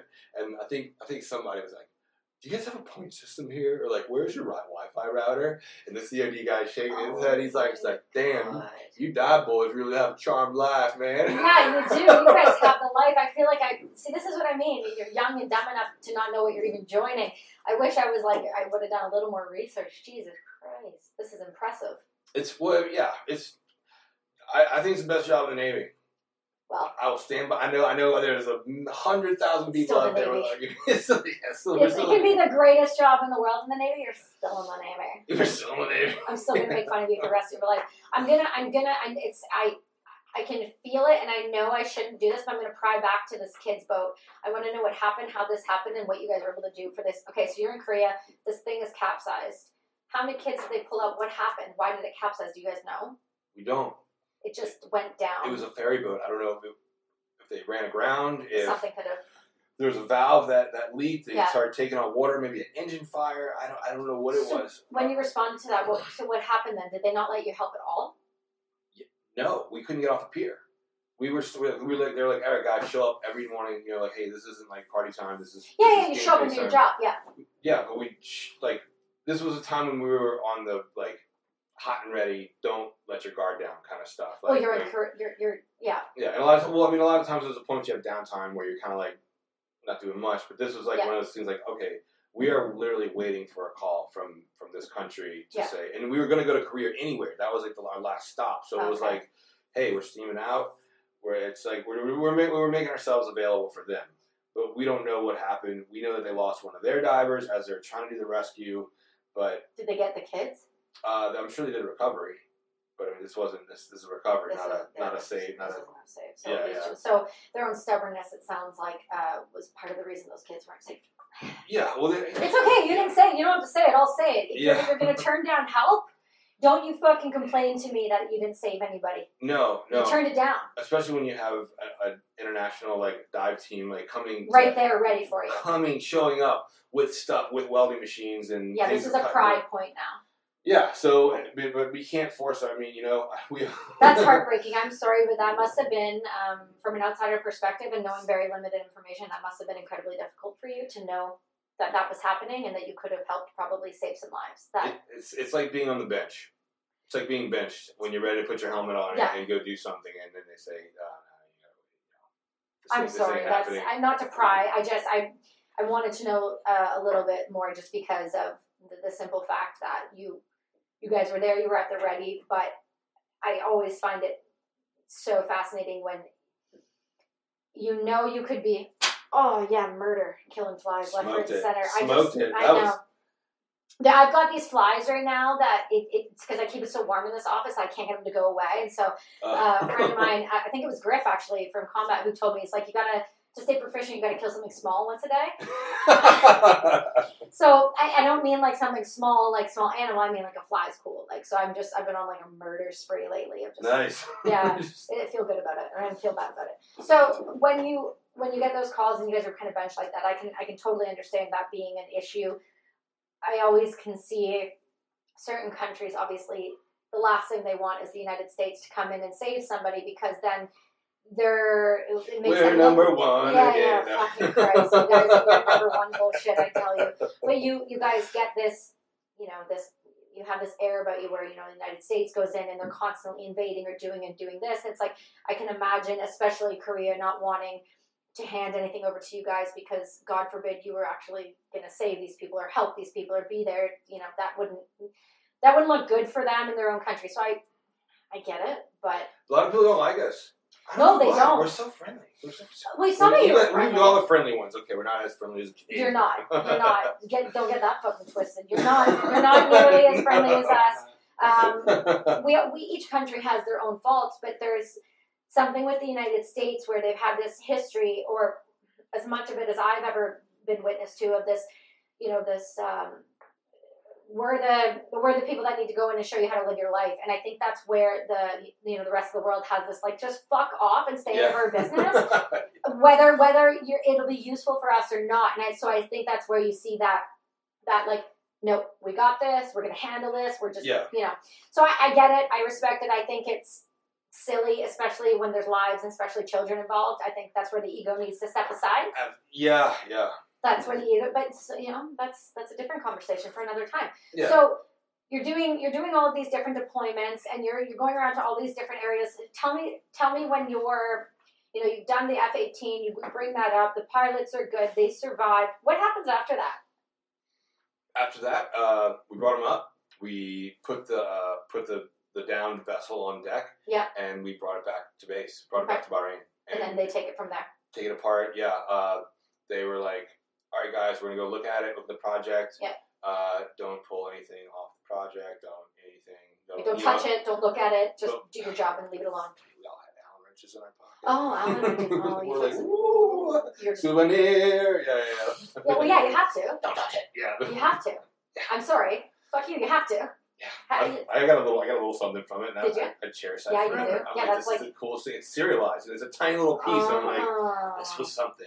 that's gonna be like you know in like a few generations from now like that's gonna be so rare to have Yeah, god damn it that's fucking cool it's like getting stuff from world war ii right. oh god i'm so fucking obsessed with it And this, uh, to piggyback on this one, yeah we saved. We had to save uh, Canadians, an entire Huh? Canadian ship. when where what So, just, just got engaged with my beautiful Canadian fiance, yeah and then said, "I'm going on deployment. welcome See you later. Yeah, welcome to the Navy. Babe. welcome to the navy babe i'm gonna Welcome to leave the you for Navy, six to babe. nine months and Yep. hopefully you don't fuck anybody else Please don't. yes yeah, yeah, right yeah, yeah. oh god Keep that halter top in the back of the closet. yeah, that You're doesn't fine. come out. You wear sweaters and you wear toques for yep. this whole six months. Yes, but it's summer, honey. Sweaters and toques. We, even though we live in Waikiki. you- Sweaters and toques. Sweaters and tubes, you Canadian. Yeah, yeah. Exactly. But uh, but I came back, from deployment. She was overjoyed. I was overjoyed. Yeah. We freaked out. We got married. I got in trouble for that. Anyway, Shouldn't have done that. five days later, five, five days later, they like they say they go, okay, hey guys, you're still uh, ready salvage. I got Yeah. a call. Hey Tommy, uh, so when you come back from deployment, they you usually give you a nice R and R period, like you know, hey, you just back from deployment. I, I don't know. I Let's- never let's got that. relax. So Okay. tell me all about it. Yeah, they he's like, you know they dial it out. Hey, set- put your stuff down, kiss your kids, I'll pet your dog. you know? Oh, that's nice. Uh, so five exactly exactly five calendar days after that, I knew I knew Canadians were in town. I got a call from my LPO, and he's like, uh, lead petty officer. Lead, he's my boss, my manager, um, and he's like, Tommy. So the Regina took off from. Why was it called the Regina? For Christ's sake. HMCS Regina. Uh, they're stuck. They're stuck about uh, 20 miles out, and they're down hard I mean, stuck. they went there they they had a catastrophic engine failure and they they had engine fire they had engine fire and they were down so Hmm. hard that they were in they, they had no lights they had nothing no generators And no this was power when you were posted to Hawaii? This is when I was in Hawaii Okay. uh, the Canadian the Canadians I mean you guys do some fun stuff they the Canadian Navy they do like fun deployments like like bring your family with you to Hawaii to come check out Hawaii for a little while Sorry, what? yeah Why am I just learning this now? I don't know Morrison, I'm calling your ass out. I know you're in Victoria and I know you know of this, so why are you hiding all the good shit? It's, it's a guy I've been basic with who's made it through. He's in the Navy and he's over on the island. Why am I? You can what? Yeah, they do. They do these uh, ones where they bring their friends and family that to from from Like from on a Vancouver. destroyer to just Yeah. over to Hawaii. Exactly, they put them. In, I think they minimize this, minimize the Manning, and then they make room for like a mom or a dad or whoever kids. First time ever hearing of this. Then they go to Hawaii. Well, Oh, they this came is to Hawaii. bullshit. Uh, the family had a great time. I'm sure they had wonderful pina coladas and stuff. Well, ten miles off the coast, they have, the whole ship goes down. They have With no the lights. families With- on with it. The family. Yes! That's yeah. karma. You don't get to go to Yeah. Hawaii on a Navy destroyer ship and just not tell without anybody. some, without a sea story. Without you know? a sea story, you obviously have to have a massive issue happen. Yeah, I mean, Okay. and that's the icing on the cake. So, so they got we got the stress call immediately. They had helicopters flying out, flying the hand families back to base, back to like stay in a hotel so they're not stuck. Yeah. All the ships, the ships uh, force stayed on. Uh, they had, they had. We were bringing them glow sticks. We are bringing them food. We are bringing Sorry, them all. it's not funny. yeah, like It's funny, a little just funny. they dance around the hallway. I guess you know. yeah. Just technoing themselves in the dark. Oh, this is gonna be all right. Just give me more glow sticks and MREs. I'll be fine. you That's know? right. If you give us your glow sticks and you give us your MREs, then we will be friends. That's Yeah. all we need. and it was uh, we they hired they actually hired um a, a what do you call it a, a contracting company, Mhm. and they they couldn't do it, so we got What? to do it. The Navy guys got to do it. So they called Okay. us, and the conversation between my fiance and I when I got this call was really was really uh, I don't Mm. know. Uh, it wasn't well re- well received, Hmm. Okay. but silver lining. It was a Canadian ship. Oh. So I was like, hey, babe. but they're your people. We Ex- have to save them. Yeah, I was like, I was like, hey, uh, I know I just got back and all, and we're gonna go do fun Hawaii stuff, but I gotta go for like five to seven days. And That's she's not like, that bad. You could have had been called up for another six months. exactly, yeah. But she was like, what? She's like, you just got home, like we are like, eh, eh. and I was like, look, it's HMCS Regina, it's Canadian, and it's a bunch of your Canadian sailors that are ported in Vancouver, and she's like. She can't. She can't, She was as a like- Canadian, be mad at that. She did. Oh no, she wasn't. No, she took a deep breath and was like, God damn it! They're my people. "Go get my people, Tommy." I Yes. was Go save my like, people. "Go do it." Go be the hero, Tommy. go do it. Yeah. So we got out there and it was rough seas. So we had like a little launcher, a little uh, little line launcher sent, Ah! sent to them. They tied off a thicker line. We tied on. We tied that to our towing hauser, this Yeah. big big ass you know Yeah. macho line. And then we saw the whole ship's force. They, they, their capstans, the, ca- the things that pull the Yeah. ship, their capstans were down. Their, their ship they was were literally cold in iron, the black. sitting ducks, cold iron, nothing running, no electronics, just like pissing in the hallways. I don't know how crazy it got on there, but you know, like But I feel like if you're in a down ship like that and you're off of Hawaii, it's not like you're in danger. I mean, no, you're, but you're you, but you have these seas that are like thirty foot waves that are that are kind of tossing you around, and but not. Yeah, that that ocean will fuck you up. yeah, it's I mean they weren't.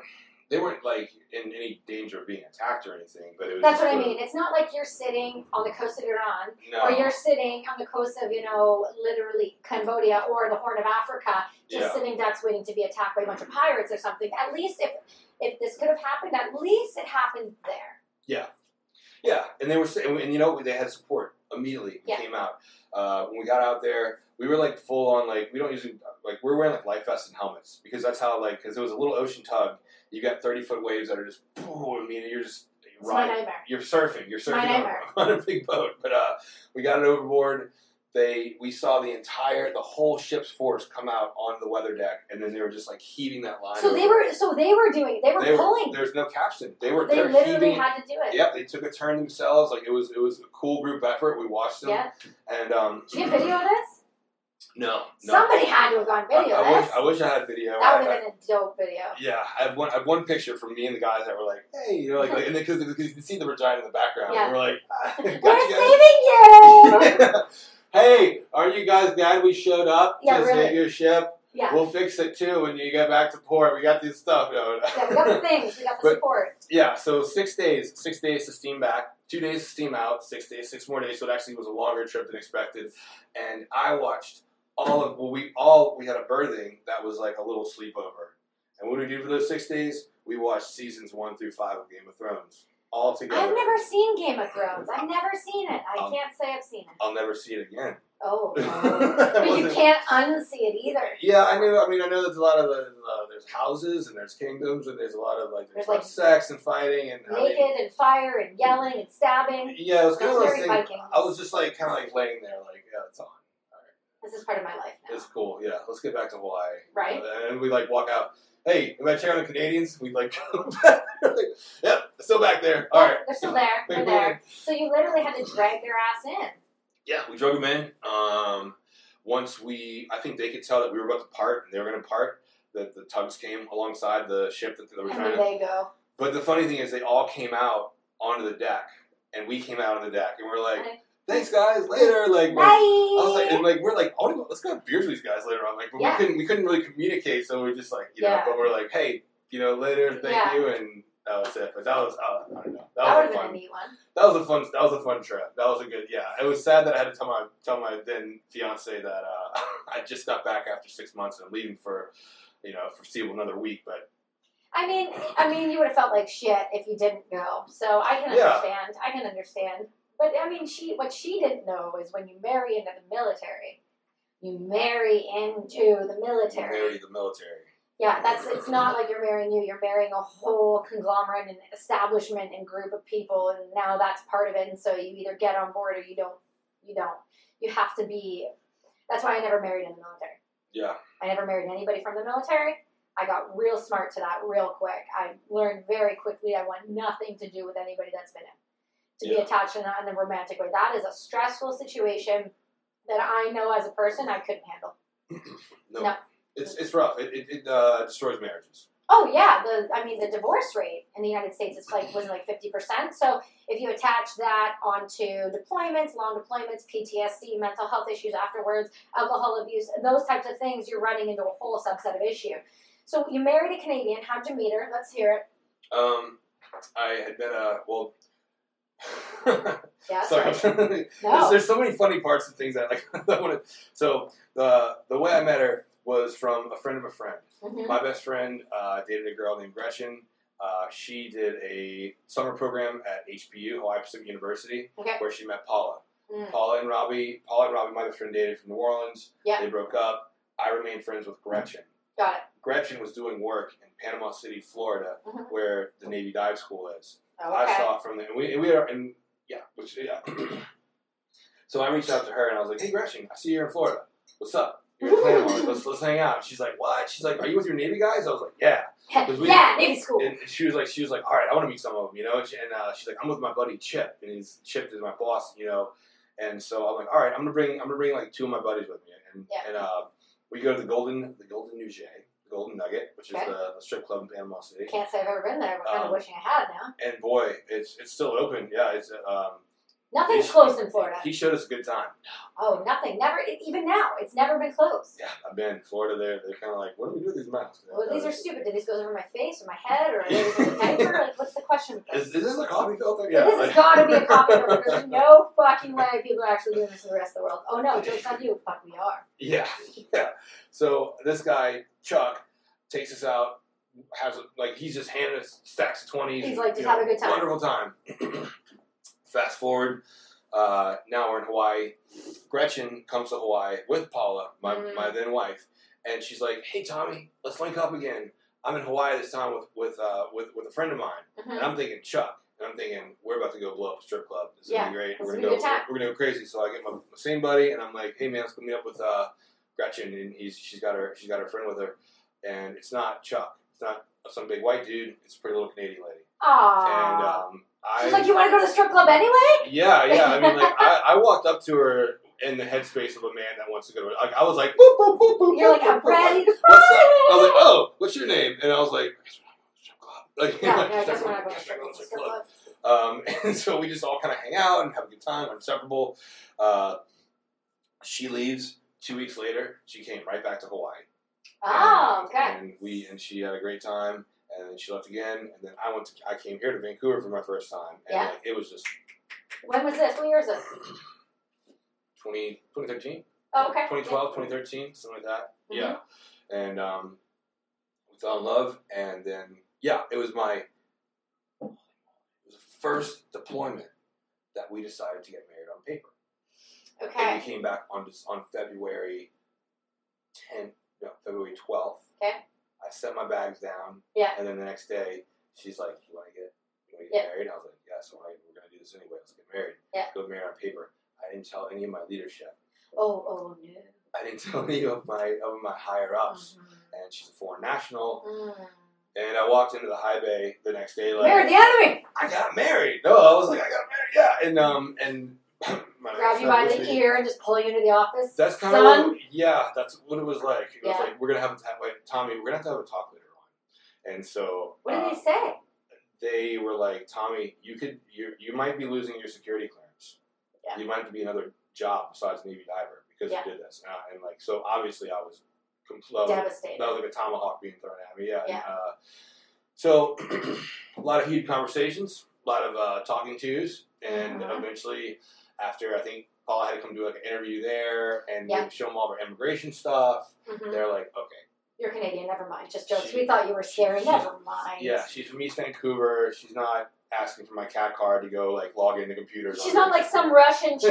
no, no, no, no, no. Oh, I got some stories I don't think I'm allowed to talk about. We'll talk about that off air. I- Yeah, yeah. Well- Because that happens. That's a Absolutely. big thing. People do not realize that people will straight up meet people in bars, straight up sleep with them, and then all of a sudden you check them out on your computer in the middle of the night and you're like, what the fuck is going on? Well, it's because they're not stupid and they're with you for a reason.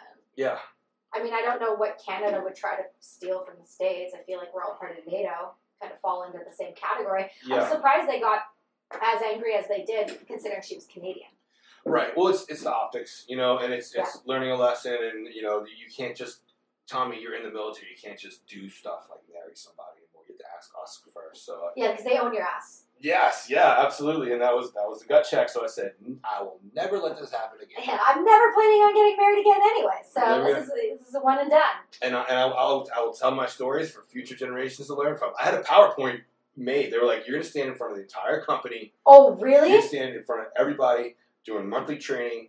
Get this PowerPoint ready. You need to stand up and talk about OPSEC, talk No about security way. clearance. Because they, I mean, they, they do kind of go, they're like, they're like, hey, don't marry anybody that has like crazy like debt or, you know, like, They're marrying you for a reason. yes, exactly. Or, or like someone that you just don't know what their background is. Are they flying to other countries all the time? They Yeah. coming back? What's, Yeah. you know, they kind of pointed, pointed the red flags out to us. I, you know, clearly I saw no red flags with Paula. Like, Well, no, she's Canadian. There is no red flags. Right, and I mean, I think even I mean, I would have been very, very.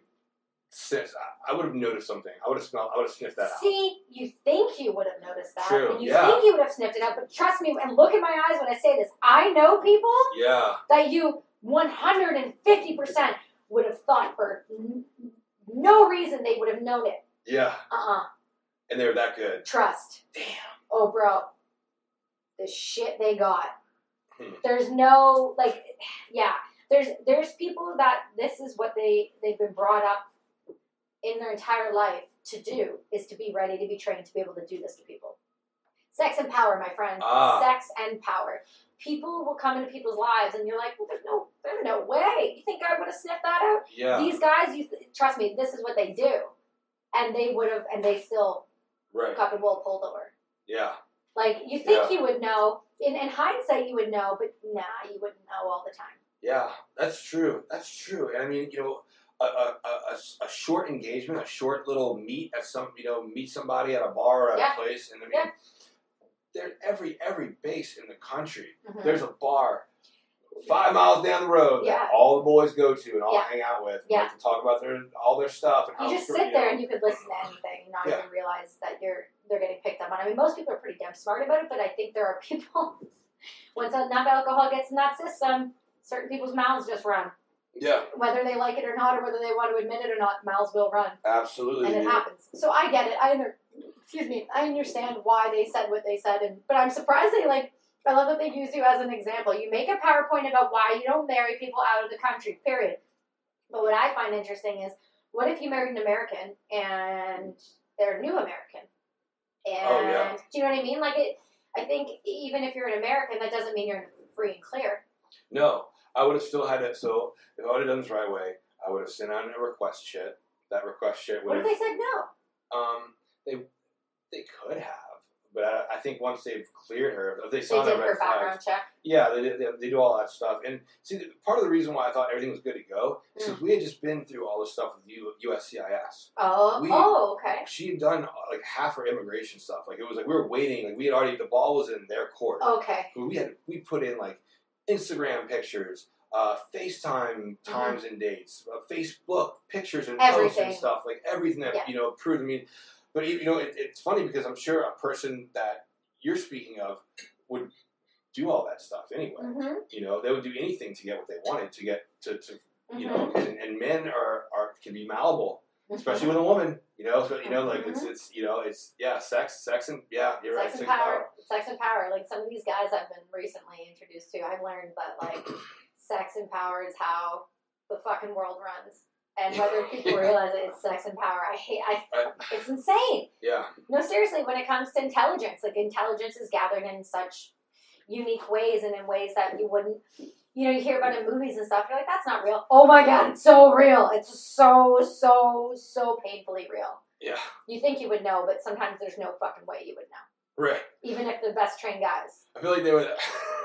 Now I'm making you question everything. I know, I know. Like I'm thinking, like, well, okay, you know, maybe maybe I'm more naive than I think I would. Like, maybe they'll put their like their trainer chick out for me. Like, hey, you kind of suck at this. You're learning. This guy's kind of a dumbass. Let's see what you can get out. of him." Yeah, yeah, but Like, like, you would be surprised. There's people that test people just to see, hey, can I, you think this guy's crackable? Let's find out. See yeah. how easy that is. Throw a super hot chick at them that maybe is way out of their league or something, and, And all of a and sudden, she's showing them attention. she's showing them a lot of attention. Well, those guys are going, oh, this chick's showing me attention. And then they put their blinders on and they start thinking with their other head, and then it's over. Yeah, yeah. Bro, it happens. I, I can no, I can totally see it happens. Yeah. Well, yeah, I mean, every you you you probably have girlfriends Mhm. that have you met the guy for the first time that they're dating and you're like, holy shit, like this Yeah. get run away, honey. Right. And she's like, no, he's really nice. No, Or he like, just has a lot of money. Give your fucking head a shake. yeah, yeah. Or like, I mean, I've, I've, I've met I've met guys girlfriends where I'm like, whoa, that one is Yeah. quite. The, and he's like, I'm in love. I'm like, uh, No, you're not. Dude, I don't know. I don't know how to say this to you, but Yeah, but it's got to be said though. It's Yeah. got to be said. It is truly it has to be said, especially if you're dealing with intelligence and you're, you know, you're if you're a diver, like you said, you're pulling up things. You're pulling up things that you you know might not have been touched or played with or looked at, and you don't know what you guys are seeing. And if you aren't smart enough, you're like, well, that could be useful. That could be useful. This is so I I get that. I understand the the need to protect.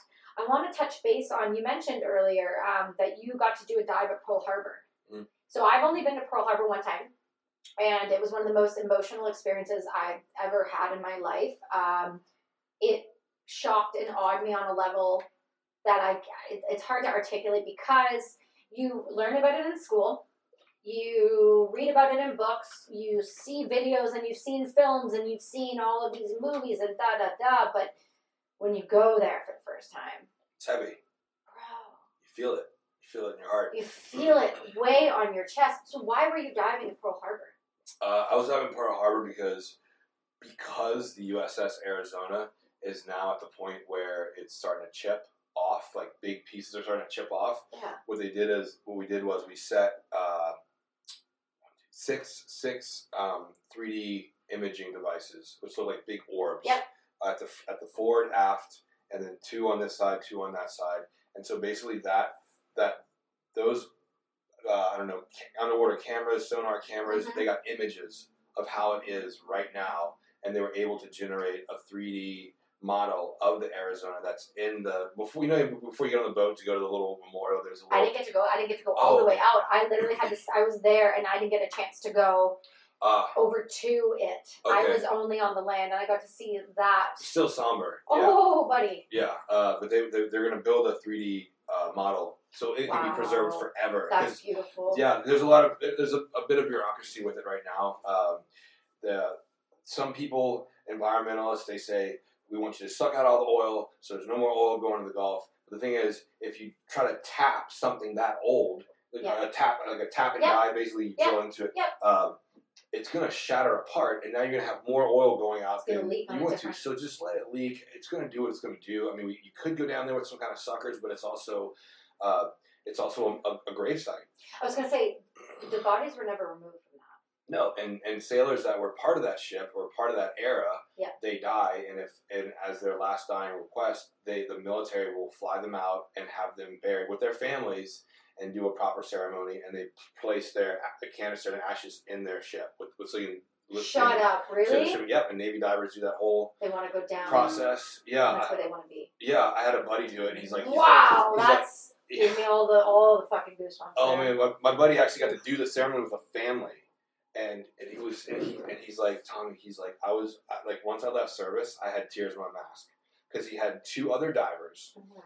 get up, get behind, get underneath him, holding his legs and lift him, lift him up. Imagine a, Na- a Navy diver coming out of service with a full salute. no, just that's emerging from fucking the water. insane. He received the he received the uh, the ashes Ashes. from the wife from the family Yeah. standing right there, saluted them, and, And then brought and them then down. and then he just like. Oh He was my god! like, oh and he- no! and He was Oh. like, Tommy, we nailed it. We did it so perfect. He's like, the family was flipping out. He's like, when I once I left service, I was like wiping, like you know, you can't really wipe your eyes, but well, he's no, like, because you're just did like feel, yeah, but uh, but he did it like he did the ceremony. I never did the ceremony, but I, I don't think I could have done. it. I'm too emotional. I'm an emotional dude. I can't. I, I couldn't. that's okay, man. no, but I'm sorry. I'm picturing it like I have a vision of my in my eyes of what I can see it playing. Like in very good at visualization, I can see it playing like that.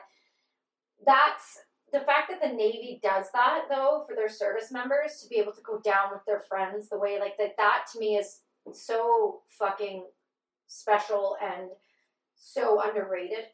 And the fact that we don't even know about that, like that, that that should be known. yeah, That's beautiful.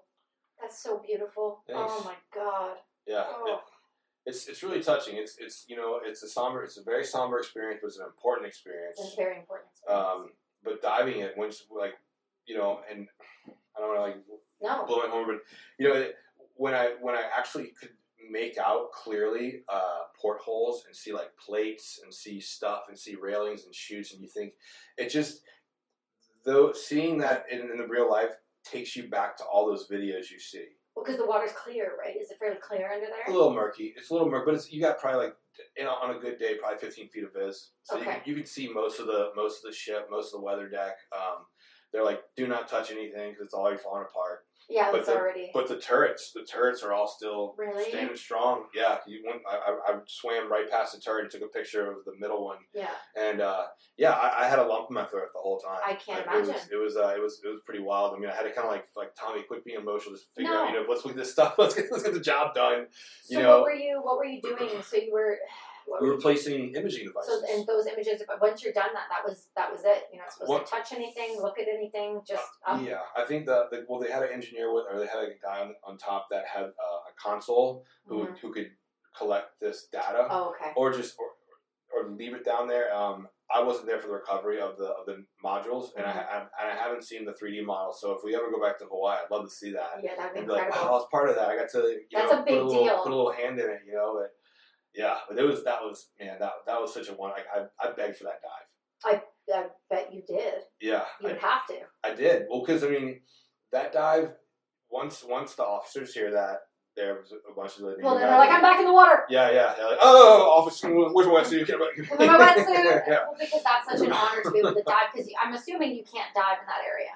Uh, they have it, it's it's now a national park, and you have to make special arrangements with the park ranger slash diver who will take you out there. I don't think you get as close to the ship as as the actual active duty guys get to go, But you can but go. you, you can go you can go check it out. Really? Um, it's, I think you gotta you gotta really pull some strings to get that. You gotta know the right people to actually going it up. See, now that's Yeah. something I would I would die to do because 'Cause- there's something about that. Oh yeah, yeah. But and then divers, but that's the thing. It's like so look, like divers are notorious for like taking stuff and like you know Well, fooling around, so they don't want they you can't really don't fucking want. touch us. So. Yeah, I'm sure there's some paperwork that you gotta sign. It's like we're gonna ruin your life if you touch our ship. Well, because the damage that could you take one little piece off of that, you don't know what the ramifications are for the rest of the ship and how it's going to actually fall apart or it, what's going to start or move or that that's really tricky because that thing's been under there a long time. It's been there since 1941. Yeah. That's so insane to me.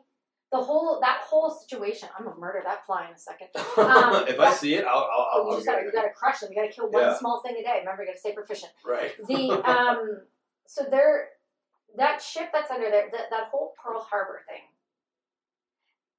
thing, that whole Pearl, that was really disrespectful. The whole Pearl Harbor event on its own is is still so mind boggling to me, and so I'm I love history. I, I really find it so fascinating on so many different levels from the military side from the civilian side from the explosive side to the you know the effect on the world i i just love history and when i got to go there and i got to see it like you know it happened you've read about it you've seen it in movies but when, when you see it for the first time the idea you really are able to if you've been in the military you know what explosives sound like you know what gunfire sounds like you're able to feel it in a Mhm. different way I, I don't know another way to describe it but like when you know what a gunfight sounds like, you know what planes sound like coming in, coming in that close, and, and having that, it still boggles my brain that that even happened.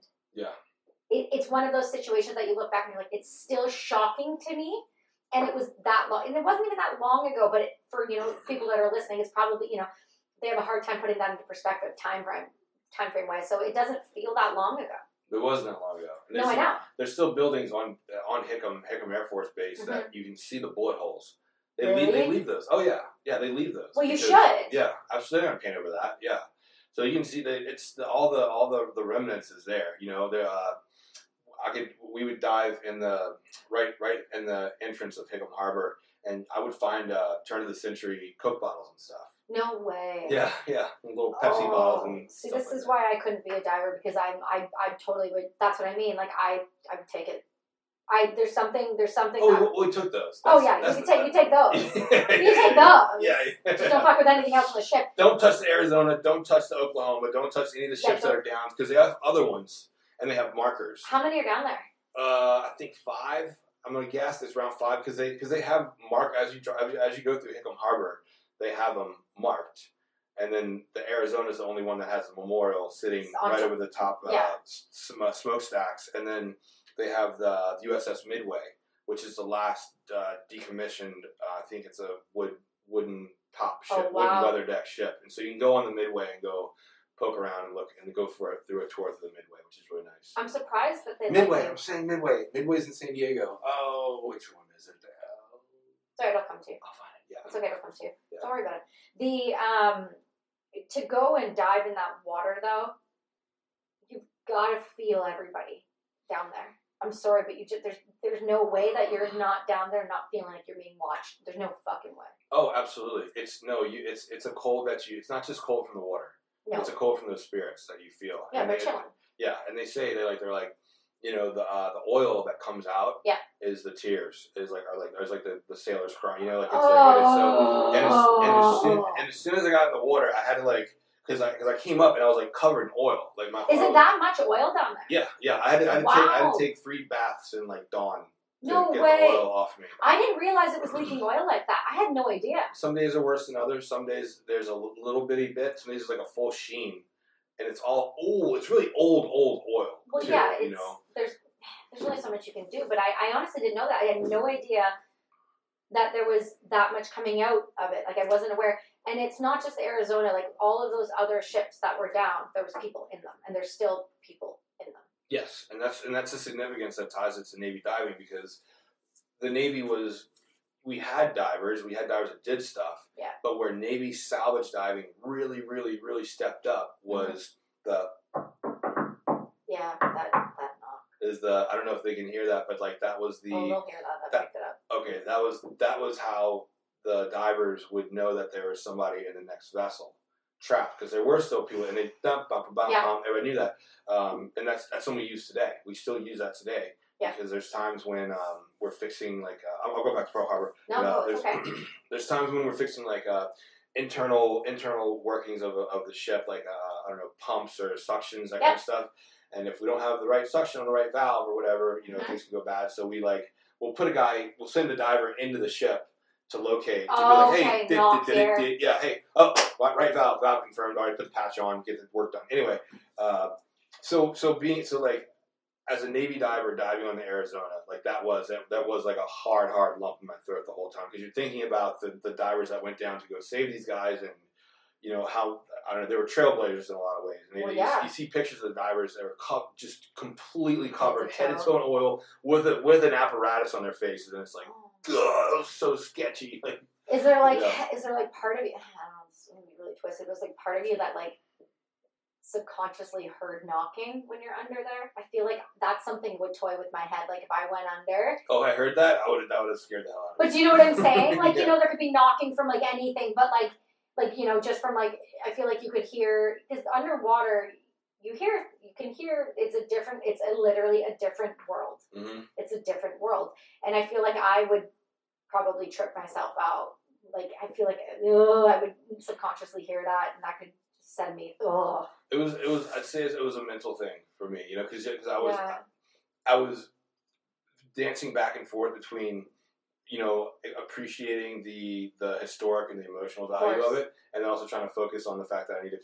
put this thing in the right Yeah, do it area and, properly. and do my work. Yeah, and, and, and so I was kind of like, I wish I could have done one dive that was straight working, and then one dive to actually sit there and cry my eyes out. And just honor it, yeah, yeah, yeah. i don't know that i could have done that see that's what i mean when i say like when i brought it back to earlier when i was saying like when you see like a gray whale come up or you see a sub come up there's something about seeing something that large underwater that freaks me the fuck out on a level that i'm like nope hard no hard no hard no you you realize how quickly that you don't belong in the ocean and that this Mhm. is not your home. Mm-mm. You know, it, I guess it'd be like I don't know, seeing like a big giant bear in the wild. Like, Yeah. like the one biggest thing I saw was like a big giant manta ray, and, and the Yeah. wingspan was like 16 feet. yeah so those this big thing big was, big guys were- kind of came up, yeah, and I was like, like it does. It makes you like, it, it, like yeah that's whoa. Yeah, it you freaks know? you out a little bit. Yeah, sharks I saw some black tips that come around. Yeah? we're stinky divers. You know, I mean, I was going to ask you about that next. Paul Paul's the one Paul's one of the very few kids he got really unlucky. Yeah, Paul got really fucked up, really unlucky within five minutes of a surface swim.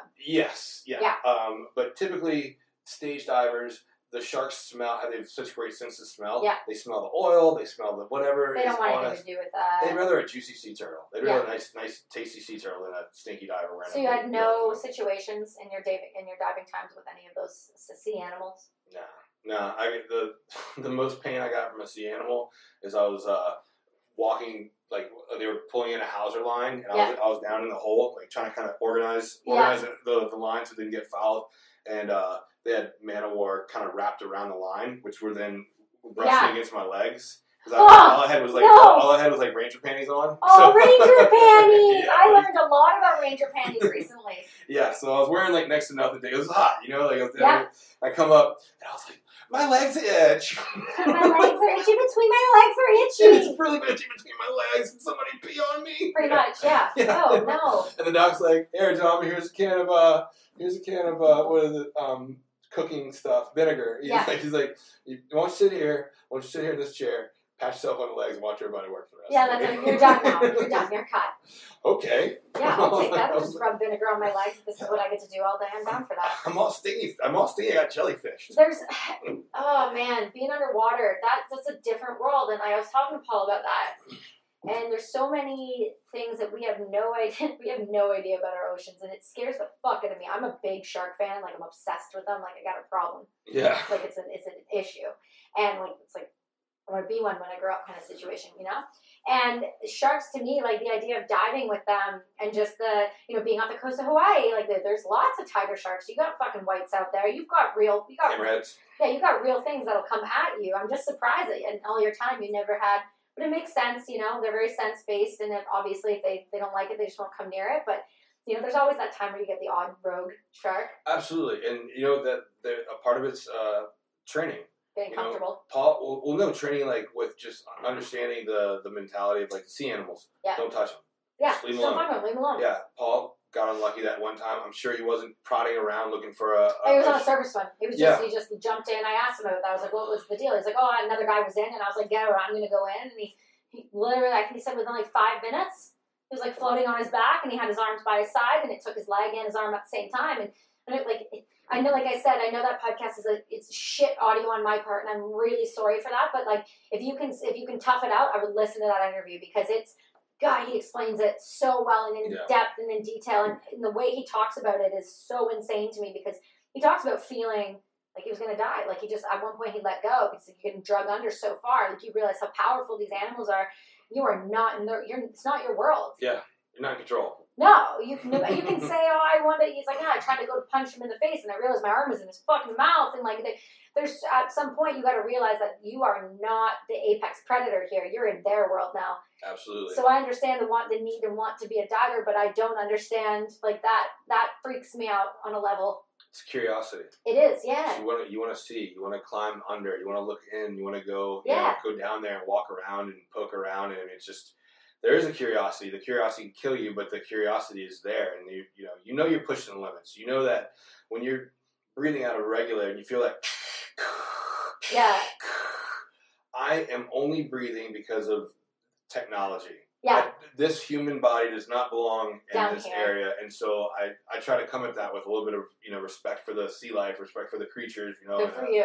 you know, I, you know, but I- but yeah, they're everywhere. I mean, I, I just I, I last one inspection. We're looking for uh, mooring blocks, big, big cement blocks you can tie Yeah. chains to. But just uh, another another stingray. I don't know why I've always had close encounters with stingrays. I don't know. Never been hit by one, Oh, Well, but there's a reason they're around. yeah, yeah. They are. They, you know what? There's something to be said for people who there's uh, you bump into things, animals, certain things. There's a reason they're around. There, there, there's a reason. yeah. You're connected with them in a way that you might not understand right now, but there's a reason. and even even sitting on the quay wall in in uh, in Hawaii, uh, eagle rays would fly up. And you see eagle rays. Yeah. I love, I love eagle rays, and like to this day, like I like I'll put on a YouTube video of my daughter, Yeah. uh, just about stingrays, and she'll just sit there and watch the whole thing. And There's something calming. it, it really is. Yeah, there is something common. And I love being close to the water. Uh, but my oh my gosh, my my, my four year old said to me, she goes, Tommy. When, I, when I'm a be- when I'm a deep sea diver, will you hold my hand underwater?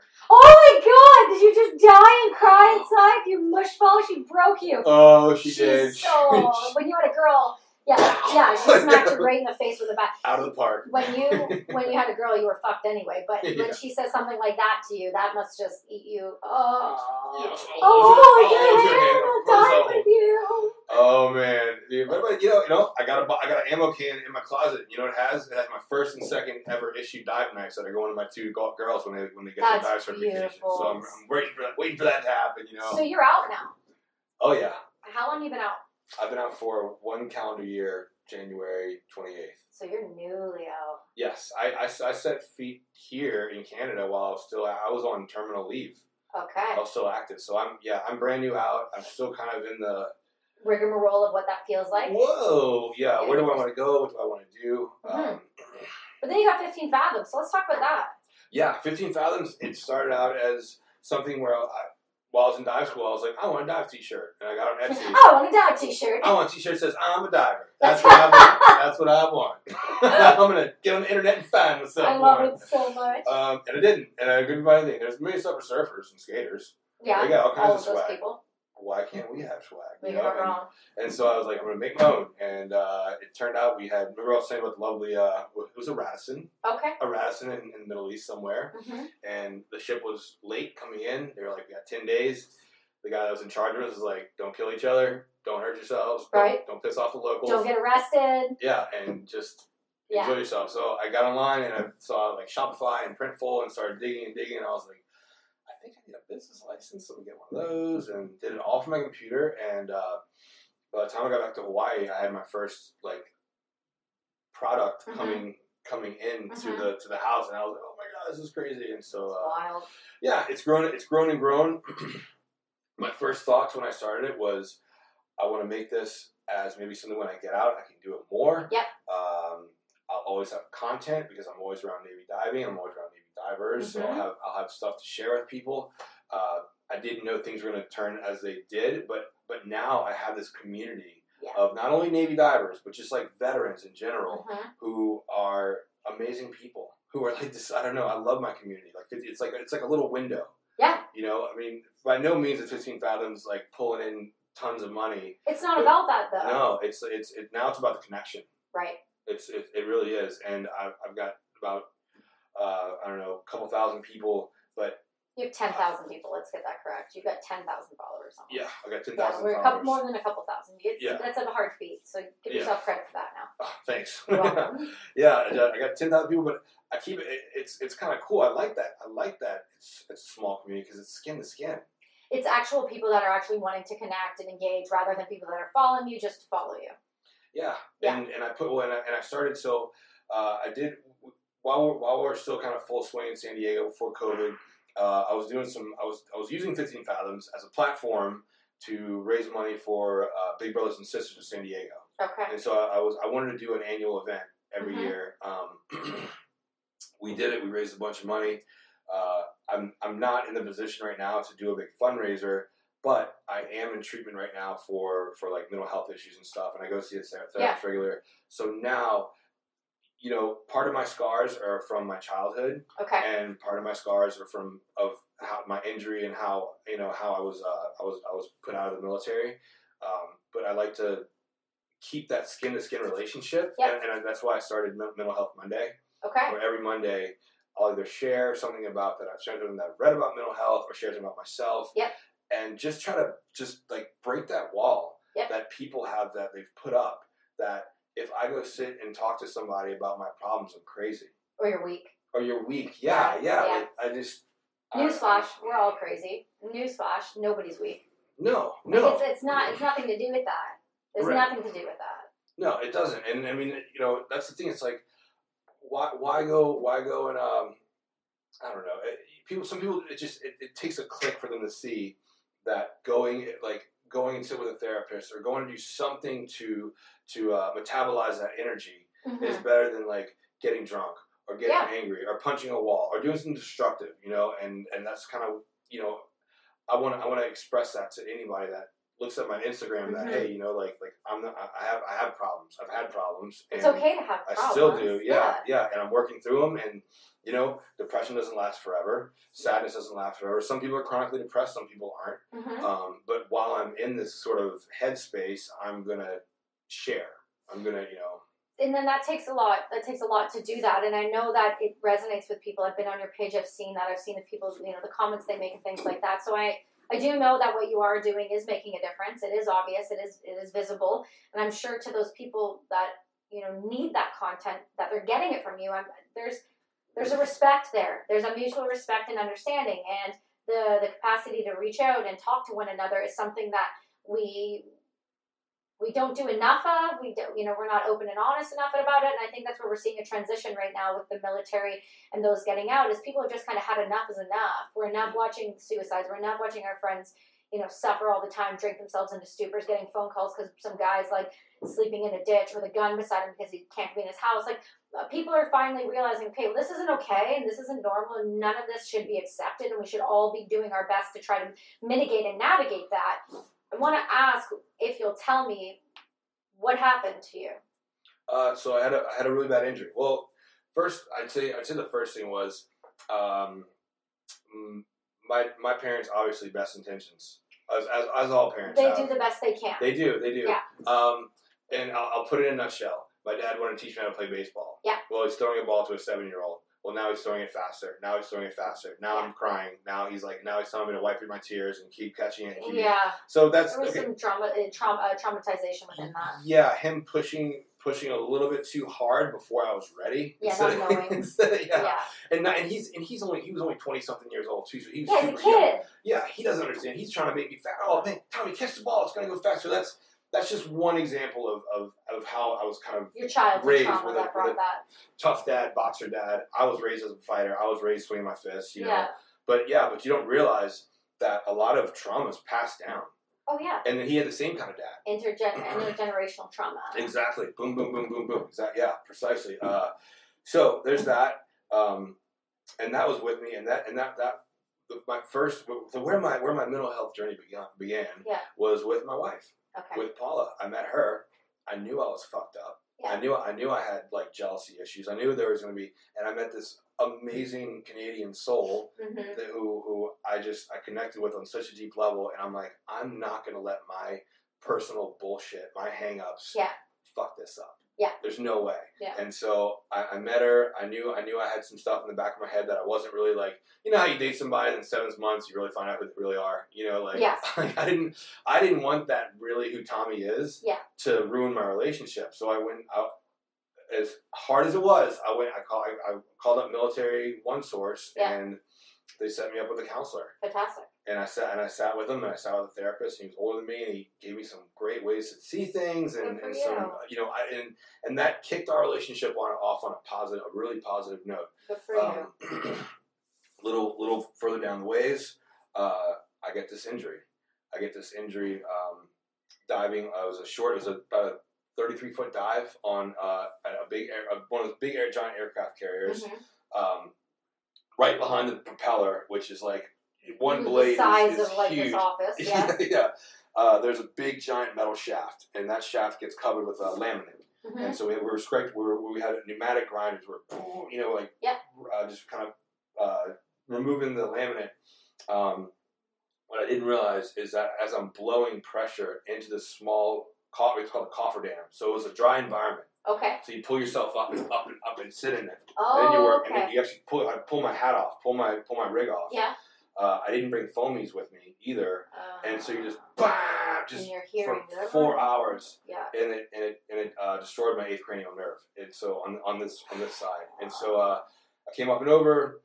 My clean time was fine, and then 20 minutes later, I thought we were on a uh, we were on a barge, a working barge that was kind of floating. Yeah. And I felt myself doing this, and I was like, and I, and I was looking, I was looking. 'cause Usually, when when, sh- when a ship rocks, shit starts slapping the walls, Yeah, and yeah, yeah. you know, uh, and I'm and nothing was moving. I'm like, uh oh, it's Getting just, this is vertigo? this is in my head. Yeah, I started getting really bad vertigo. Mm. Uh, so I'm so now I'm doing like neurological examinations on myself, and I'm back to You're doing it. your self check. Wait, hold on. Nothing else is moving, but I am moving. Yeah, yeah. I'm not bleeding. I'm not. I'm- I'm not moving. But uh, a buddy of mine saw me. He's like, Tommy, are you fucked up? And I was like, I think I am. I was like, Yeah. dude, my ear is ringing. I want to throw up right now. I can't walk. Can you bring me up to the front? And like he like threw my whole arm around his shoulder and brought me to the front. Uh, they were like, okay, man, get out of here. Uh, go home. I got to ride home. As soon as I saw Paula, she's like, dude, and she's like, dude, you are white as a ghost. And she Yeah. had to hold, kind of hold me to get me to the couch. And she's Yeah. like, what do you want me to do? I was like, Yeah, I was because like, that's a weird and she- and situation. she's like, I'm calling, I'm calling, I'm calling Shane right now. I'm calling, I'm calling Doc. He's one of our, you know, corpsmen. Uh, and so she calls him, and they get me the chamber. I get in the chamber. Uh, the nausea was fixed. Most of the vertigo was fixed. Uh, I still had really bad ringing, Yeah. and um, and so then after that, they were like, "Okay, Tommy, well, you still got some vertigo. Go to Buds and Yeah. go to Buds on Coronado. There's a chamber there. I went there. They did another treatment. Still, sort of the same symptoms were were lingering. Yeah. Um, and then they're like, "Okay, you need to do a bubble test with your heart to see if you have a PFO, patent foramen ovale, which is uh, something that some divers have that allows a little bit of air into their bloodstream, and that can cause uh, barotraumas. Yeah. So sometimes when they have, they, they check for that because they can fix it really easily. Yeah. Uh, and then they also did, they did an MRI. oh no, and- that's where they saw the damage. That's well, no, that's where they saw that I have a brain aneurysm. Sorry, what the fuck? Yeah, yeah. So I have a I have a cerebral brain aneurysm in the back of my brain that is true, true, unrelated, not related to dive at all. They couldn't, they- they can't identify the nerve damage in there, but they found this this Oh, thing No way. in my brain that could bust. And so like on top of all this bullshit, uh, they're like they're like um, Tommy, you got an aneurysm too. And I started googling aneurysm. Did you freak out? Well, yeah, yeah. Like I was like, I, like, I, was- I, was, I didn't know what to do. I was like, Yeah. uh, so like what? yeah. Like this is not. I didn't come on board for that. I'm trying to fix my ear. Yeah, yeah. So now, Oh, I'm no. so so they're like, okay, can I get a waiver? Can I die? And, they're like, and and honestly, I had a doctor, a really good doctor, who's like kind of my psychologist. He's been in the deep sea special warfare community for a long time, Yeah. and he said, Tommy, I'm going to be honest with you. Don't hang it up. Like, don't don't think Don't- you're going to get a waiver. You're if, not. If you yeah, with the aneurysm and with the stuff you've got, you're you're like you're done, bro. And I You're was- lucky. Sorry, I keep talking over, but you're lucky that you even were able to dive ever. Yeah, Oh my god. yeah. Ugh. I had it the whole time. Oh. You know, yeah, yeah. But I- I'm, I'm, I'm lucky that I discovered it. Yeah, because that could have Nope. popped you driving the car with your kids in it. That could have just that can go anytime. Anyway, on the toilet, sneezing, Anything. nobody, and nobody, nobody walking through their day goes, you know what? I don't think I'm going to show you if I have an aneurysm. I mean, Well, let me go to the no. doctors and just see if I have a brain aneurysm. It's always it pops first, and then they're recovering from it. My husband's my husband's grandmother died that way. Really? She had an aneurysm. That Yeah. like, like, it, it fucking happens all the time. Yeah, and they're survivors too. There's some people who Yes. are survivors. If you can, if you do find it, or they're able to maintain it, or you, they get in quick enough. So what are they doing with yours now? Like, what's the deal with that now? Um, I live a healthy life. I live a healthy lifestyle. Ah, okay. I, I, uh, I the, the the option Mm, was to put a flow diversion stent okay. If you can imagine, like a pipe going this way and another pipe coming out. Yep. Uh, I'm kind of like in the middle of this here. So what they wanted to do is they wanted to put a stent that would allow blood to flow through that other artery Mm, and and still maintain blood flow and it wouldn't cauterize. Yeah. Because if the risk was if it cauterizes and it stops, Yeah. you're going to be in a wheelchair from the chest down. for sure. And I said no. Well, because you know legs are great if you can Yeah. use them. Well, I mean, I like my like my arms too, and my you know, it, would Yeah. have been like it would have been like you're down to. Oh, this so is- you'd have been like a quad. Yes. yes. Oh, Uh, so they say we can we can put this stent in your brain, but if it cauterizes at any time, you're fucked. it's not our fault and it's fucked, and you're gonna take blood. It's not our tests. fault. We tried our best. Yeah, I mean, well, the, the, the neurologist, you really didn't try to push it on me. He kind of, you just, Sounds like he knew the right decision was not that for you. yeah. Well, I, thank God, Robbie, the doctor friend that dated Gretchen. Yeah. He like he he got wind from another friend that I was going into surgery at UCLA, and he called me. He said, "Tommy, don't do it. That medicine Wow. is brand new. Oh, okay. It's, it's, they've only been doing flow diversion stents for about five years now. They're, they might have a really high percentage rate, but that's because they've only done a few people. we don't have enough history behind us. Yeah, and I sent him all my studies too. I sent Okay. him all my all my stuff, and so he was like, "Tommy, if I ever catch you with a cigarette in your hand, I'm gonna punch you right in the Well, face." you, yeah, it's like if I knew a girl that had a stroke, and she's really, really young, and then I find out that like, I mean, we're not friends anymore. I just I know I know of this, but she fucking drinks Red Bull and drinks alcohol, and I'm like, are you trying to die? They found you on the floor after 24 hours. oh, she's still, she's Bro, still, she was like in her early twenties. She had a stroke. yeah, You know, it's, I'm not going to say the person. It's not my place. Yeah, yeah. She had a stroke. She was somewhere in school. This was a. It was a, a good friend of mine. It was somebody. It was a family member of hers. She had a stroke. They found her on the floor. I got a call from her, and she's like, "Yo, I got to go somewhere and to go." She just had a stroke, and she's like early twenties. They don't know what happened. They found her on the floor. She had to go through the whole rehab. Luckily, she's a. I think she's a lawyer now. Like she's a smart cookie. But then I, I hear that she's like you know, to each his own. You want to live your life, live your life how you want to do it. You want to ride it till the rails roll off, go for it. But like Red Bull and drinking, I'm like, you know, that's to each his own. But you, don't- you're not supposed to. When you get a warning sign like that, Yeah, you that's- that's a you gut heed check. that thing. Yeah. I mean, in my opinion, Especially with it was when it's your morality, well, when it's with your life, you know, like it's, you know, people, people are people are special sometimes. Yeah, yeah, yeah. But I mean, a heart, a, a heart attack. That's yeah. That's definitely a major indication. Like maybe, maybe eat some more vegetables. You know, like let's say- Well, yeah, but like in your brain, when it's something that you don't know, like you had no idea you had this. I mean, you had No. no, other rhyme or reason to act any other way because you're not aware. You can't tell you have an aneurysm just chilling there. That could pop at any time. And that's that's the that's the thought that kills me. That's the, that's the you know. And I Yeah. try to keep. It's all in the back of my head, literally, Literally. and figuratively. so I, I kind of keep it in the back of my head that whole aneurysm there. But Yeah. but yeah, but I tr- you know. Um, I used to squat real heavy. Yeah, now you don't do anything. I don't squat real heavy. You know, I, No. I, I like to do squats. I still love to do squats, but I Yeah. just I will not. I'm not going to throw you know half my So body weight stupid or you know yeah, on, on You're my gonna be back. smart about it.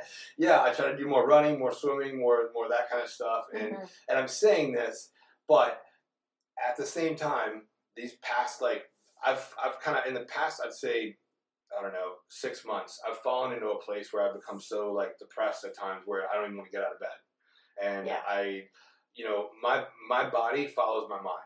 Of course. And, and a lot of people are the opposite. Like a lot of people are like, oh, I'm having a bad a bad day. Let me go hit the gym. I'll feel better. It's a different mental It's health thing, though. It's a backwards with me. completely different thing.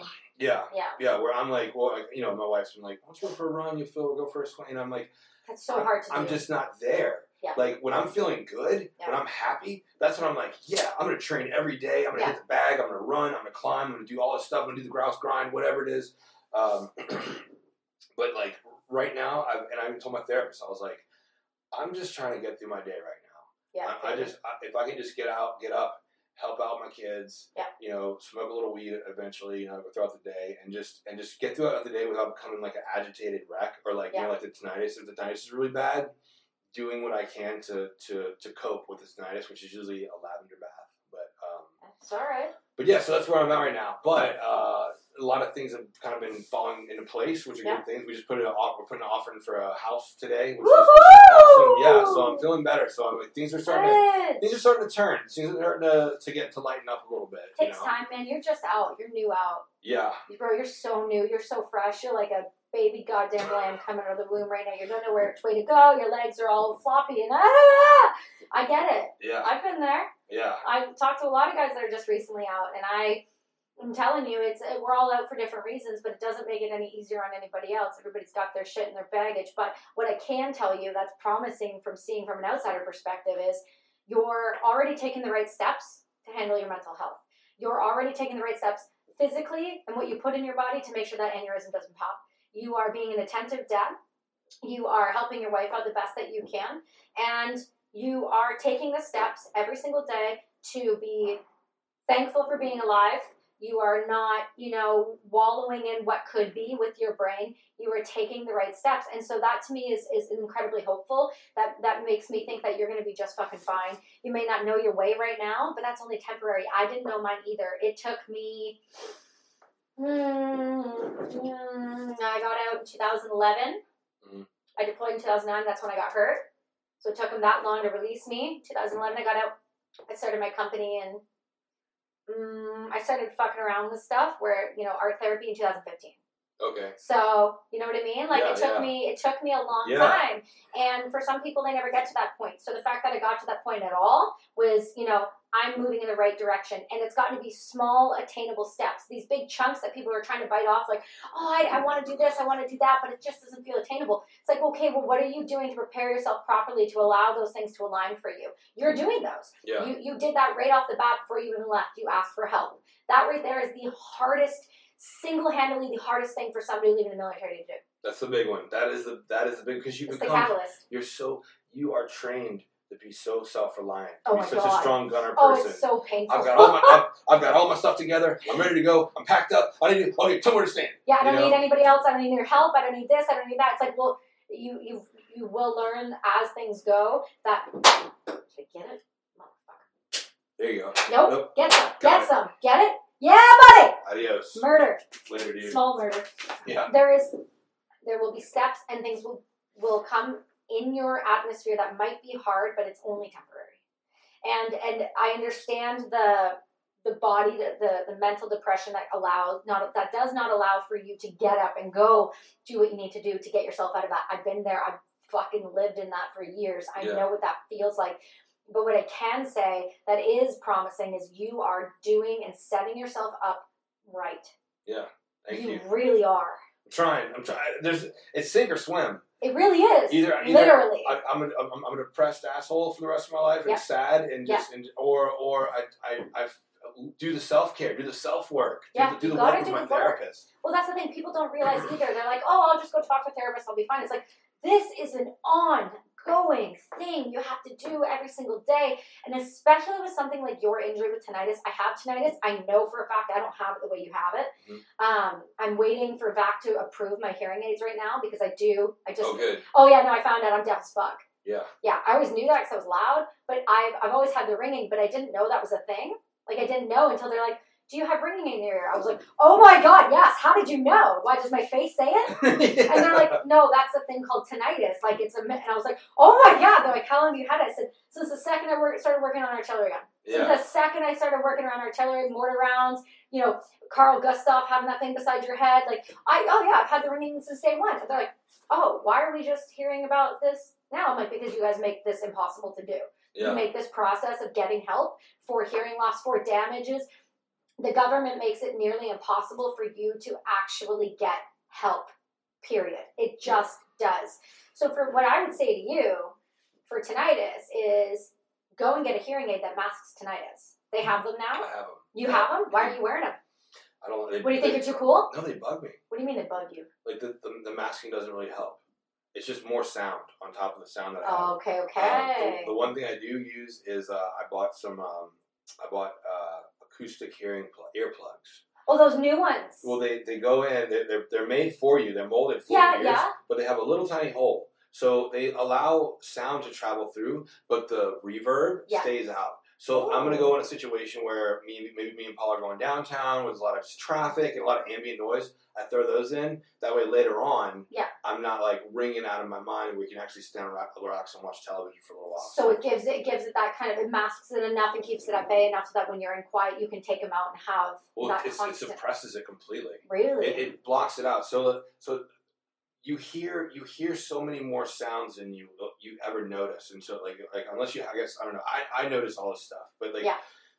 It's because I have this bad tinnitus, and Yeah. so if I guard my guard that sensory, you're you're, you're constantly sensing things, you know. Yeah. Um, if I guard that for a little while, it kind of helps me get through like a real busy day or a lot of Mhm. stuff going on, or a lot of hectic day, and then I Yeah. can take them out, and then it's like okay, it's quiet, but uh, but yeah, I have I have the resounds that uh that connect to your watch and everything, and and those are they are pretty good. They are pretty good, but I don't I don't know. They just kind of they, they bug me a little bit, so I just well, take yeah, them out now and with deal these with it. stupid fucking face diapers, I've heard a lot of complaints with um, with people wearing hearing aids, which is like the majority of our community that Yeah. wear hearing aids, and um, and that they just get caught. There's just a lot of issues, and you know what I found fascinating about this was um, I always knew I had hearing loss, but then when we started wearing face diapers, because Mm-hmm. I didn't realize how much I was relying on reading people's lips.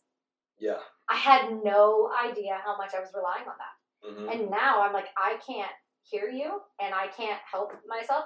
So I find that really the fact that we're just like, you know, blanket, you know, putting these things on our faces and not um, thinking about the people that are deaf or are Yeah. counted on that their whole lives or can't, who literally can't hear anything. So they sign completely and they, they counted on, re- like, nobody cares about that. Right. Nobody cares. Well, just and you you know me being able to see you emote through your mouth. Yeah. Is communication. It's not. There's so much nonverbal communication that goes on right. Oh my here. God, it's insane how much. Yes. Yeah. But uh, yeah, but I, I, I have I have them. I do wear them every now and then. I don't like to wear them, but I will share like so for any anybody that might hear this that is even thinking about edging towards uh, going into therapy or doing something like doing jewelry therapy Yeah. to help out. Uh, I'll give you the kind of breakthrough that I had recently that Please. That- it was a life changer, literally a life changer. I, I Um, don't doubt it. I got out of the military. I went from having all the purpose to kind of a, a weird nonsense of purpose, except for taking care of my kids. Oh, I get it. On- When you on- say that, I know what you mean. You don't mean Yeah. no per. You hmm. people have a hard time with that because they're Yeah. like, well, you have kids and a wife. That's your purpose. It's like, no, you don't get it. yeah, You yeah. don't get it. Good. I'm good. I'm glad. I'm, I'm glad. Yeah, because like when I say that, it's everybody's. Yeah, okay. No, I get so, it. So I'm flipped, and now I'm living. Now, not only that, I'm out. I'm living with my in-laws, who are are very good about feeding the kids and helping the kids, and so much it gets almost to where it's too much. Yeah. Too much of a good thing. So I got to a place where I'm like getting eclipsed. I'm getting eclipsed by these Yeah. other parental figures in the house, my wife, and and I now I'm hurt and I'm kind of, I can't, can't do as much as I used to do. Every time I cook a meal, it's like there's already a meal cooked upstairs. So I get I get where I'm just Yeah. like, and and I came to a place where I started having some really dark thoughts, and I started having thoughts of I'm um, sorry. of uh, yeah, well, you know, uh, th- this needs to be. I want I want somebody to hear this. I don't know who it is, but I want somebody to hear this. I have these thoughts, and I don't want pity. I just want you to There's no understand. that pity. You're there's- never going to get any um, pity from my listeners. Good, good. Uh, I was like, I was like, I was envisioning myself like if I wasn't around, if I wasn't there, if I was, if I, you know, if I didn't exist, it would be fine. You've got your parents. The kids are happy. I'm, I'm pretty much u- useless right now anyway. I don't have my citizenship. I can't work. I can't, you know, like it's like I'm Yeah. just kind of stuck. And so I started envisioning myself in the tub, slitting my wrists, you Yeah. know, and I envisioned, and I, and I thought about it, and I thought about my wife walking in, and seeing that, and her being completely upset. Uh, I thought about, you know, my, I don't know, whoever else. I told this to my therapist, and she's like, "Well, Tommy, you envision your kids walking in on you. You envision Yeah. your wife walking in on you. I want you to envision you walking in on you." Ooh. And when I'm telling you, that just cracked me wide open like a watermelon. Oh my God. Because I did. And my immediate response, she's like, talk to yourself. And I said, I said, why the fuck would you do this, Tommy? Right. You've got so much to live for, dude. Mhm. You've got so much to give. You've got so much life in you. Why would you cut it short with suicide? Are Yeah. you nuts? You have more. And so she helped me, you know, like, it's like, You gotta keep. You gotta step. You, she, Dude. sometimes you need that person to take you outside of yourself, so that you're able to see yourself for who you are and what you are and what your true thoughts are really telling you to do. yeah, yeah. I feel you. I got And you. so that bro. was that was a big one. That was it's, it's actually hard for me to say I'm that, really but uh, proud of you, man. But yeah, but it, but it was yeah, it was a breakthrough. It was it was a complete uh, therapeutic breakthrough. And anybody that's having uh, any troubles with uh, self worth or self doubt or self whatever it is, Mhm. remember you, you- your life is valuable. It's extremely valuable. No It matter is. where you're at in your life, no matter how you feel in your life, you are valuable. And uh, and that and that, that moved me. That that that changed a lot of stuff. And it was it was it was big. So I just want I don't know. I just want No, to get that that's off really my important. chest. you know? no, no, I'm so I'm really truly from the bottom of my heart. I'm very fucking proud of you, and I'm really really grateful Mm. that you've said that Cool. Good. Good. Thank you. because I've been in that spot. Yeah. I know what that spot looks like. I've had the same conversations with myself the same way you just did. It's a hard, such a hard place to even think about, let alone verbalize out loud to others Yeah. for fear of shame or pity or why the fuck would you like how could you actually say that you have everything Yeah. no you don't you've never lived in my head you don't know what my head is like Right. it's fucking horrific when you can't escape it sometimes No, it isn't. And you, yeah, you get the you get these crazy thoughts, you get these crazy feelings, and you know, sometimes you got to hire a brain wrangler.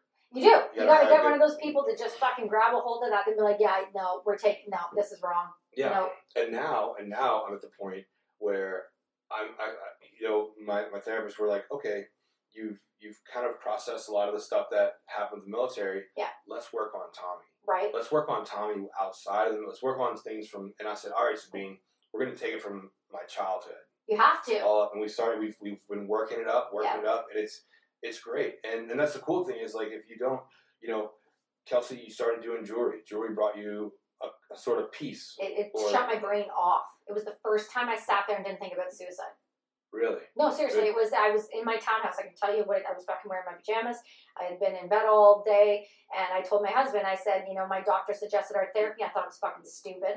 And then I I read something about how like crystals can help you, and I was like, that's also stupid. But I'm literally at my rope's end here, and I'm you know, newly out. I'm brand new house. Got another one. oh Yeah. man two for three for I know that I one. know they're everywhere. Um, I so I got you know, I got some crystals and I started fucking with them, and then my husband was home all of a sudden, and I realized I'd gone a whole day without moving, and that was the first time, and I was like, okay, there's something to this. There, Yeah. there has to be, and it went from there.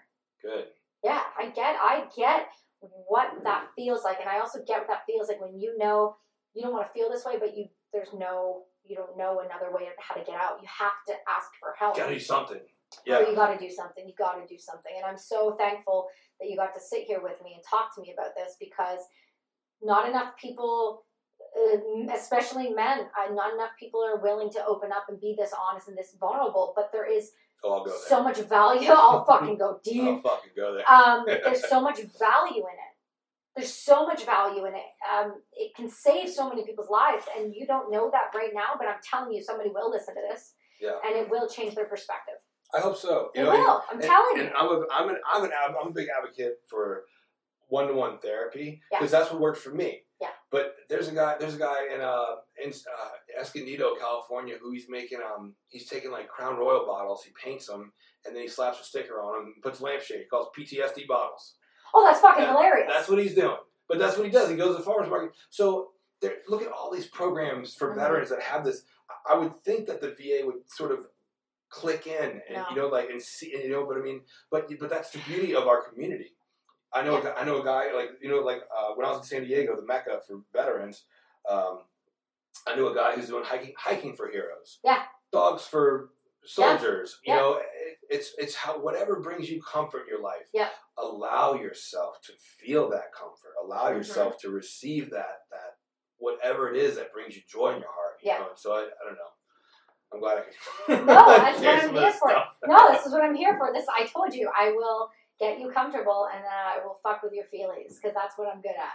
But I'm glad you told me that, and I think like again, there are people that will listen to this that will see this as as a way out, as a stepping stone, as a directional point, as as some way, um, whether it's temporary, but it is it is you know possibly just a break in their depression just for a second to make them laugh and to just maybe hear that hey there's so many other people out there that are feeling this way especially in our vet community i mean the suicide rate is fucking disgusting the Yeah. divorce rate is fucking disgusting the overdose rate is just all of this shit that we put ourselves through and then we come out the other side only to find ourselves left and empty handed and that's why all these groups exist outside of the military because the government's dropped the ball so we've had to do it ourselves we're tired of waiting for people to say, "Here, we're here to help you." We now there's so many charities that are vet run, so many businesses that are vet run, and they're run a specific way and so different than any of the other corporate world. And it's because we all know that our community needs something completely different than what civilian population can give to us. So instead of waiting for them to get their heads out of their asses and figure it out, we figured it out for them. yeah And there's nothing wrong with that at all. I think there's nothing wrong with that. If anything, it's brought you an incredible community. It's got 15 fathoms across the world now to the point where people are following you from everywhere. I've seen your content. It's dope as hell. I'm Thank wearing your toque. It's fucking super comfortable, and I'm Oh, a yeah. toque person, so I'll tell you that right off the bat. Um, you're you've been able to take what you've gone through, and whether or not you realize it, you've built something really, really special that will test uh, stand the test of time and not only for you but for your kids for your wife for being the father that you can be rather than the person that's just like hey i suffered this trauma i'm not going to fix it i'm going to impose it on my kids you've cut that you've broken that line you've broken Yeah. that that that um intergenerational trauma you've seen it for what it is you've taken a step back and realized i'm not doing this to my kids and my wife and that right there tells me everything i need to know about you cool It thank does. you i appreciate that no it's true yeah self self-awareness has been like my uh, my goal complete self-awareness Yeah. and, and i'm and i'm getting to the spot where if i start getting uh, you know a two and a four year old they're just it's a one mess after Bro, I another. have a five year old and that's fucking enough. I'm a one Yeah. and done. I'm a one and done for One and no done. reason. Yeah, yeah. Well, like I can, I'm, I'm getting to this point where if I start getting angry, I start getting mad, I can catch myself. Yeah. Sometimes my wife has to do it for me. But that's Like okay. if my if, if, if my daughter doesn't just completely ridiculous, or ba- it's when one bashes the other with something that I'm Yeah. like, "Ugh," and I Yeah. get and Paul's like, Tommy, too much anger, and I'm like, I'm like, you're right, you're right, you're right, you're right, you're right, you're right. And she's and she knows me so well that she knows that she's not going to step on my. I'm not going to get mad at her for her telling me that. No, you She'll know. catch, help me catch myself and be like, all right, Mia, you are a four year old discovering the world, and I support that. Please don't hit your sister with a can of fucking bubbles. Yeah, we please." just asked that if you could do me a favor and just stop beating your infant, you know, sibling with something over the head. They don't need an aneurysm like me. yeah, We yeah. don't need a head trauma to start from life. Like let's just let's just not let's not do that.